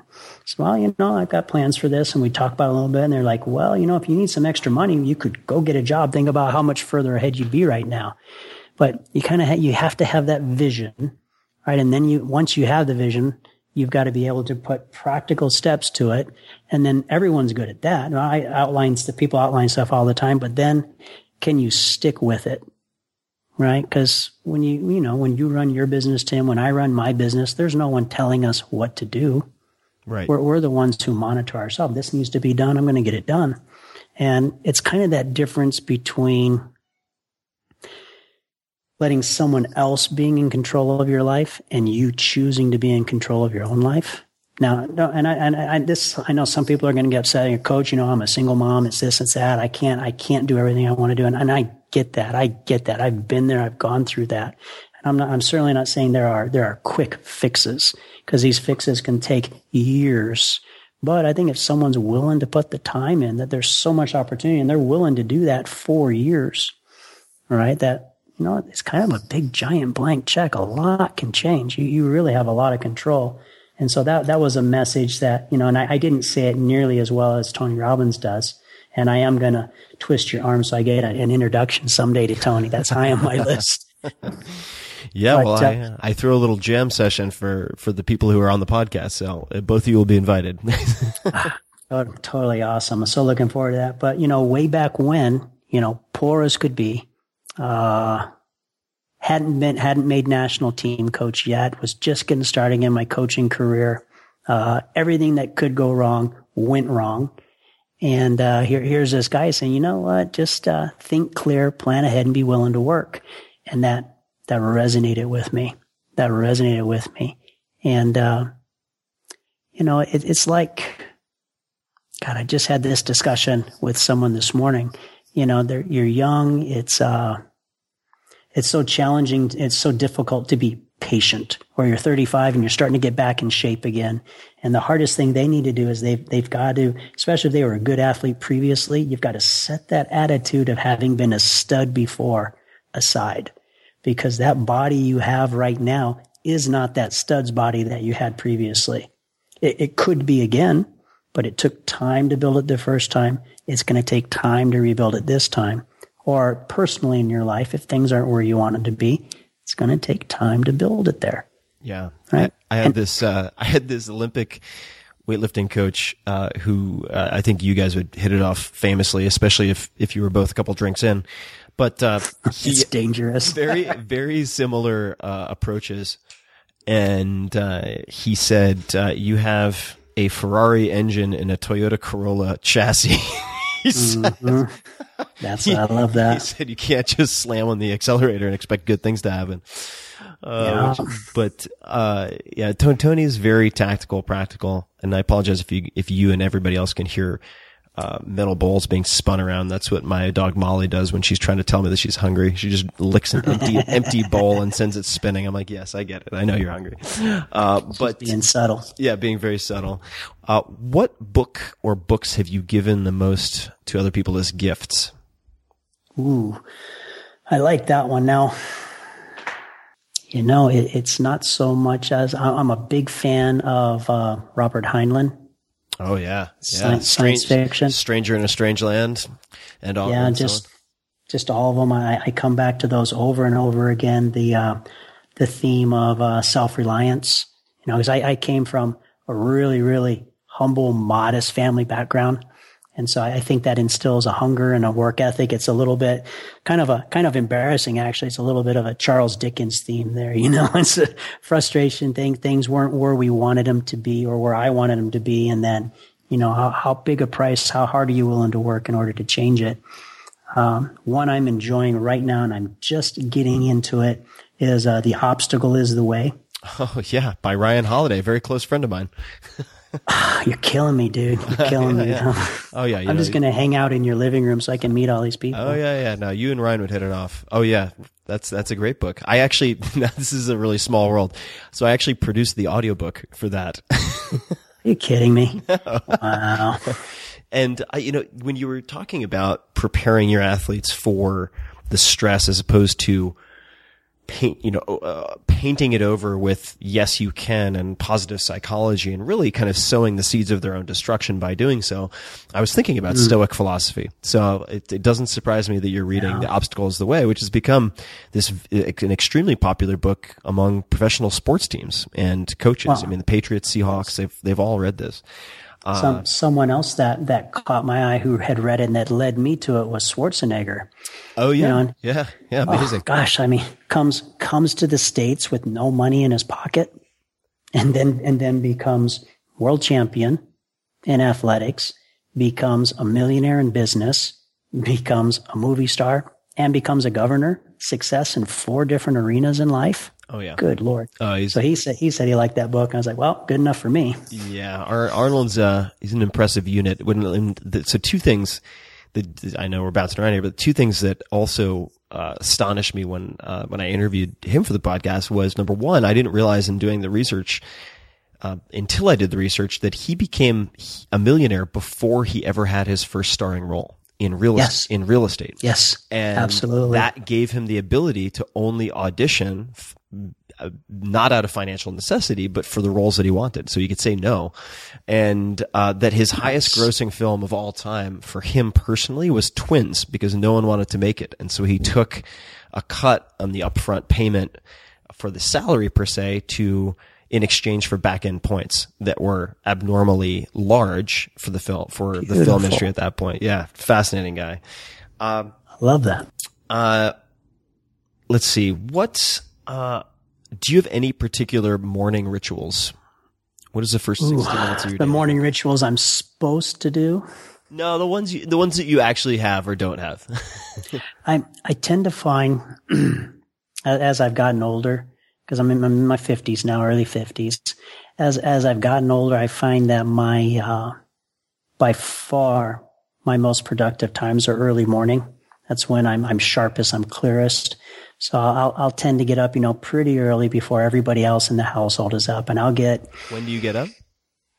uh, it, it varies. I'll get up somewhere usually between four and five. And, uh, you know, it gives me a chance. My girls get up in a few hours. And it gives me a chance for that two, three hours of just clear thought. You know, and maybe, maybe it's working on a project. Maybe it's a new manuscript. You know, maybe, maybe it's just, you know, I indulge some reading. The house is quiet. And then, um, I do my best if after that girls head to school and then I get my workout in. And if I'm, if I'm consistent with that, then my rest, rest of my day is usually pretty golden. Yeah, you've already you've already won. I, remember somebody said to me, "If you win the if you win the morning, you've won the day." I'm still working on it. That's a work in progress, but I I definitely agree with that. Uh, do you drink coffee? Do you do you eat breakfast? Do you drink coffee? You know, that's that's I, I went for years, and you know, you're always told I'm not a coffee drinker. I'm I'm one of those few I think who it just tastes like cough medicine to me, and so it's it's not it's not me being virtuous. It's just me me despising the taste. so my my wife is, and it's funny because my wife is a big coffee drinker. She loves it, so she's got her gourmet grinder and all this stuff. And but for me, no no way. Uh, what was the second question, Tim? Breakfast? Do you drink breakfast or drink breakfast? Do you, do you eat breakfast? You know, I, I found as I got older that uh, I I do best if I don't do breakfast. I, do best as uh, I used to be heavy, heavy protein. And then uh, after I got over 50, if I cut, and this is me personally, would it work for younger athletes who are training? I doubt it. It's bigger engine, need more fuel. But for me, older, it's slowing down. I find that uh, not doing breakfast, uh, reasonable lunch. My my protein sizes are so much smaller now. Mostly veggies. Have a good healthy starch. Usually it's rice or potatoes. Reasonable little protein there. Some fat at lunch. Wait. Do the same at dinner you know, and I'm I'm done. I'm good. I'm, I'm I was amazed how much I was overeating just from habit. Oh yeah, yeah, eating by the clock. I mean, I've noticed the same thing for myself, and I mean, the, it's I've been amazed how many people I've interviewed for this podcast who are the best at what they do who do not eat breakfast. Um, You're kidding, really? I yeah. thought I was alone in the yeah, yeah. Pavel, you know, his answer was coffee. Tim, I keep it simple, you know, and then uh, Wim Hof, same story. Uh, you look at Stan, uh, General Stan or former General Stan McChrystal, same story. Oh. And it just goes on and on and on. I'd say a good third of the men specifically. Uh, not sure if the female body responds as well to it, although I'm sure there are intermittent fasting people out there who would, who would say that, that, uh, women respond in the same way. But, um, very high percentage, I'd say maybe a third of the men I've had on the podcast do not eat breakfast. Now, specifically, these are men probably over the age of 45. So I don't know. I, I would imagine their diet has point. probably changed over time. And mm-hmm. interestingly enough, if you do dig into the literature, there is, uh, or if I want to be a, a, nerd, there are data to suggest that as we get older, uh, it is possible that we absorb protein more effectively when we have larger doses of protein less frequently. So having ah, the see that is interesting. Yeah, that, the, is, that is very interesting because I find myself every once in a while getting a big steak. You know, once a week, once every two weeks, I'll go and I'll just get this massive thing of protein, and then I'm then I'm good for a while with just very modest. Mm-hmm. Yeah, so this like bolus of protein for like older women. I think this I saw one particular study it could have been an observational. Well, no, I, no, I doubt it if they're trying to standardize the protein amount, but it was some large amount. It was like 70, 80 grams of protein in a single feeding was absorbed better than that same amount split over several meals in the day. Really fascinating stuff. Yeah. Uh, what would you put on a billboard if you could put a billboard anywhere? What would it just say? what's on just what's on top of my mind right now. Yeah. What's, what's on top of the head doesn't have, we're not looking for universal truth, but just what's uh, I would say probiotic. Probiotic. Probiotic. We went. Uh, I don't know if it had, was a history of uh, I had to cut them out. You know, too much margaritas. Uh, you know, and it's kind of funny. You know, as you get older, it starts creeping in more and more and more. But I went through a phase where it didn't matter what I ate. Didn't matter what I ate. If I ate fat, if I ate low fat, if I ate veg, if I ate high protein, terrible digestion. Just terrible digestion and I happened to come across something that's, that said if you have da da da da da da da da da, might be a probiotic issue. And so through a, through a good buddy, I had a laboratory grade. Uh, these particular ones were from Klaire Labs. You kind of need a prescription for them, but they're a laboratory grade probiotic. How do you spell Klaire? I want to say it was K L A I R E. Got it. Okay. You know, I'm not paid by them guys, and they're a son of a bitch to track down because you need a prescription for them. Yeah. And I got to get them a health provider but uh, hooked me up in 12 hours.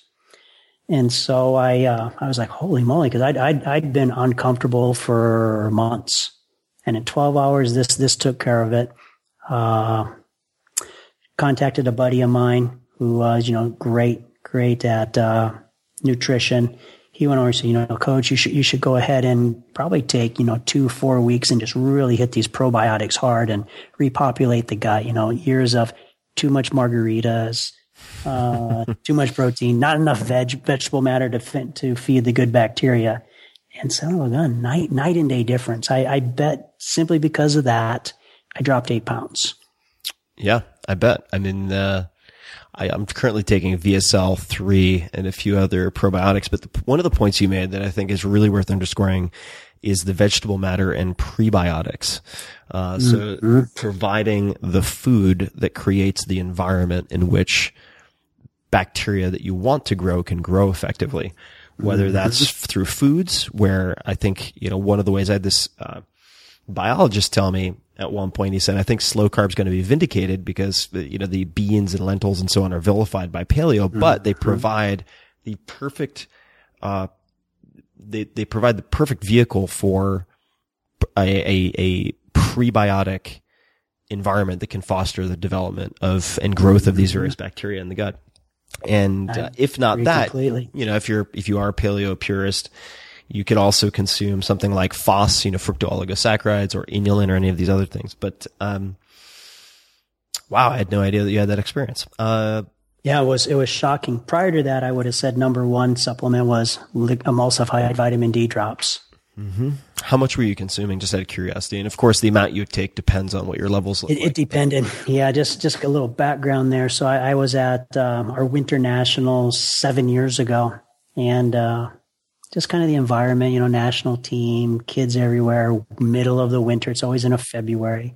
And I, I would just get sick, really bad kind of bronchitis like sickness once or twice a year for, gosh, decades. And uh, at one of these, I was I was half dead, and uh, my assistant coach is trying to run my athletes. He's doing his best, but it's it's not going real well. I'm I'm hanging under. I'm trying to coach, hanging over a railing, and I'm visiting with Robb Wolf later that night, and I'm just like, you know, this this is ridiculous. And and Robb's the one who tagged. He said, Coach, you know, it's it's always in the middle of the winter. Try some so, try some vitamin D, and uh, I started the liquid vitamin D I have not been, if we don't count food poisoning in Hong Kong, I, have not been sick since. Uh, that's so outstanding. We went from, yeah, and that, and that's quite a swing. You know, once or twice, pretty serious per year to nothing for seven. And the only thing that changed in that time was the, was the vitamin D. So I, I absolutely, I'm, I'm, you know, I'm pretty, pretty practical. If that was the one variable I changed and that was the result, well, boom, that's, that's the doorstep I put it at. What, uh, do you have a particular brand that you use for that? I want to say I, have looked at it so many years. I just kind of pick it up off the shelf. Now I want to say it was Biotics, perhaps. Mm-hmm. Got it. And so I can't I can't swear about other ones. I just know I've always used that particular one. I've done, gosh, all kinds of different protocols from one or two drops a day. It's, it's like it's like a runny Elmer's glue for those who haven't had it. Uh, Yeah, it's the, the taste isn't, you know, anything to get upset at all. My daughters, when they were young, disagreed. They said, "Oh, it's the worst, worst thing in the world." It, it's it's not bad at all. Uh, we've done uh, daily, a few drops, all the way up to once or twice a week with uh, eight to ten drops. Mm-hmm. You know, and just mix it up. It just seems like you know, as long as you're consistent, it almost doesn't matter. Yeah, so I'm guessing each of those drops is probably an IU and one international unit. Ah, uh, gosh, it seems like, um, and I'm, I'm tied to the computer right now. Right? I'd, go, I'd go grab it for you. It seemed like the dosage is surprisingly high in each drop. Got and, it. You know, I'm, I'm a big fan, especially as you get older. You've got to go get blood work, and anything else is guessing. Yeah, you need to get blood work. Period. I mean, if you get your if you get your car checked out more often than you get your blood work done, then you need to rearrange your priorities. Uh, so last uh, last question, and this is where I'd like you to certainly, uh, among other things, point people to where they can learn more about you and gymnastic bodies. But ah. uh, what uh, what ask or request would you have for my audience, for the people listening? I'm, I'm not understanding the question. So the question, they're actually kind of two separate things. So one is outside of gymnastics, uh, gymnastic bodies and, and the work that you're up to and pointing people to that. Do you have any ask or request for the people listening? I mean, there are going to be um, hundreds of thousands at the very least in the first week, uh, maybe millions of people listening to this. What would you like them to think on, do, or consider? Oh, okay. Very good. Actually, I love that question. I, I, would like them to consider two things. I would like them to consider where's the fire? Where's the fire? Where, where's the rush? Where's the rush? Why are they trying to accomplish everything, their current goals yesterday? Why, why not slow down a little bit? Not saying not to work hard, but why don't we just slow down a little bit, little more reasonable pace, some more consistency? Mm-hmm. So that, that, that would be number one ask. And then second one is mobility, whether it's my material, whether it's just the stuff that Tim posts for you, whether it's someone else's material. You know, it's, it's fine with me guys, but we've, we've got to get those bodies moving. We've got to get natural range of motion back again. That, that alone, if we did the hierarchy, what will increase quality of life the fastest for them is going to be mobility first, then core, then, you know, your more conventional strength, your arms, your shoulders, yada, yada, yada. And, and where can people find you online on social media, et cetera? What, what, what would you recommend as a next step for somebody who's Okay. never done gymnastics, anything, who wants to dip their toe in the water? Uh, first thing, go to gymnasticbodies.com. Uh, now we are we are putting a, uh, we have a special landing page for your for your listeners, Tim, with a nice discount for them. But we we have a nice introductory program. Uh, that's just gymnastic bodies, g y m n a s t i c b o d i e s dot com slash Tim. And we got we got a nice discount there for you for a nice intro program. Uh, it's about a 24 day program. Uh, gentle introduction to kind of the language we speak. Get started on some mobility, some great follow along videos for them. You know, kind of hold their hand, make sure they get started off on the right foot. Yeah, it's uh, it's been a tremendous learning experience for me so far, and it's it's only been, I mean, really a handful of weeks that we've been digging into this deeply. Although we had some prep time and talking about it prior to that, uh, and uh, definitely, guys, if you are like, ah, you know, I, I'm I'm so busy, I'm doing this, that, and the other thing. Take a look at the program, but at the very least, follow uh, Gymnastic Bodies on Instagram. And every time you see a right. video from a student uh, who seems to throw one of your excuses at the window, like take a take a second and just admire what someone has done from scratch, like Matt, who you mentioned, who started in his late forties. Uh, because like, awesome. like one by one, if you just watch that Instagram account for a week, you will run out of excuses, uh, very, very, very, very quickly. Uh, what about, uh, elsewhere on social media? Is there anywhere else people can say hi to you? Our uh, Facebook page is gymnasticbodies.com. A little, little more proper there. Uh, my personal page, Christopher Sommer, S O M M E R. Um, a little more no rules there. And I'm not, I'm not insane, but my, my interests are wide ranging. So if you come to my page, you, uh, you're taking your chances what I'm going to torture you with that day. So it, it might be conditioning or it might be, you know what, I, I think such, such is kick ass and I like it. So you're going to like it too. and you do, you do throw up some some ridiculous, uh, in the best way possible, videos of just monsters doing some absurd, absurd stuff. I mean, uh, the, who was the gent you sent me? Uh, you encouraged me to check this out. This guy who was going from. You were trying to explain the. Uh, let me get this right. Uh, I want to say plate planches that I was doing a while back, which are kind of like a front raise holding onto a plate with the shoulders super, super protracted and the massive uh, posterior pelvic tilt. Oh, I sent I sent you that clip of the world champ on rings.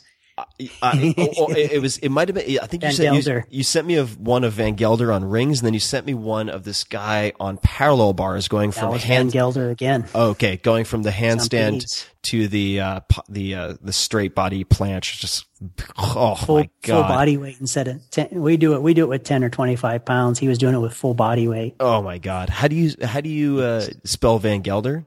Yuri, Yuri. So it's Yuri uh, Van Gelder. I think he's from Netherlands, if I'm remembering right. Former world champ. Uh, V A N space G E L D E R.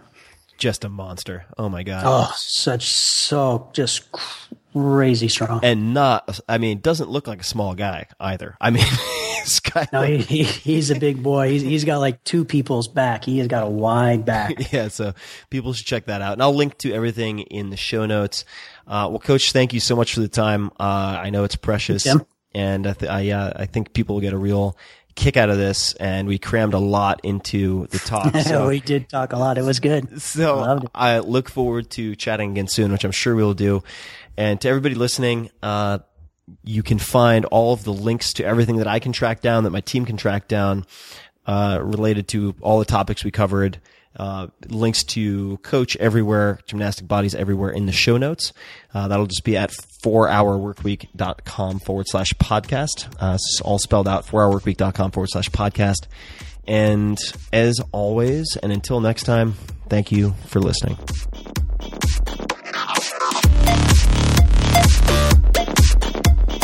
Hey guys, this is Tim again. Just a few more things before you take off. Number one, this is Five Bullet Friday. Do you want to get a short email from me? Would you enjoy getting a short email from me every Friday that provides a little morsel of fun before the weekend? And Five Bullet Friday is a very short email where I share the coolest things I've found or that I've been pondering over the week. That could include favorite new albums that I've discovered. It could include gizmos and gadgets and all sorts of weird shit that I've somehow dug up in the uh, the world of the esoteric as I do. It could include favorite articles that I've read and that I've shared with my close friends, for instance. And it's very short. It's just a little tiny bite of goodness before you head off for the weekend. So if you want to receive that, check it out. Just go to 4hourworkweek.com. That's 4hourworkweek.com all spelled out and just drop in your email and you will get the very next one. And if you sign up, I hope you enjoy it. This episode is brought to you by Exo Protein. It's one of the startups that I work with. I love what they do. These guys are making protein bars using cricket protein powder. And before you screw your face up and look disgusted, I bet they taste better than any protein bar you've ever had before. I devour these bars after lifting sessions. I take them with me on the road. The recipes were developed by a three Michelin starred chef, former head of R&D at the Fat Duck which was ranked the number one restaurant in the world during his tenure. The bars are paleo friendly, no gluten, no grains, no soy, no dairy, etc.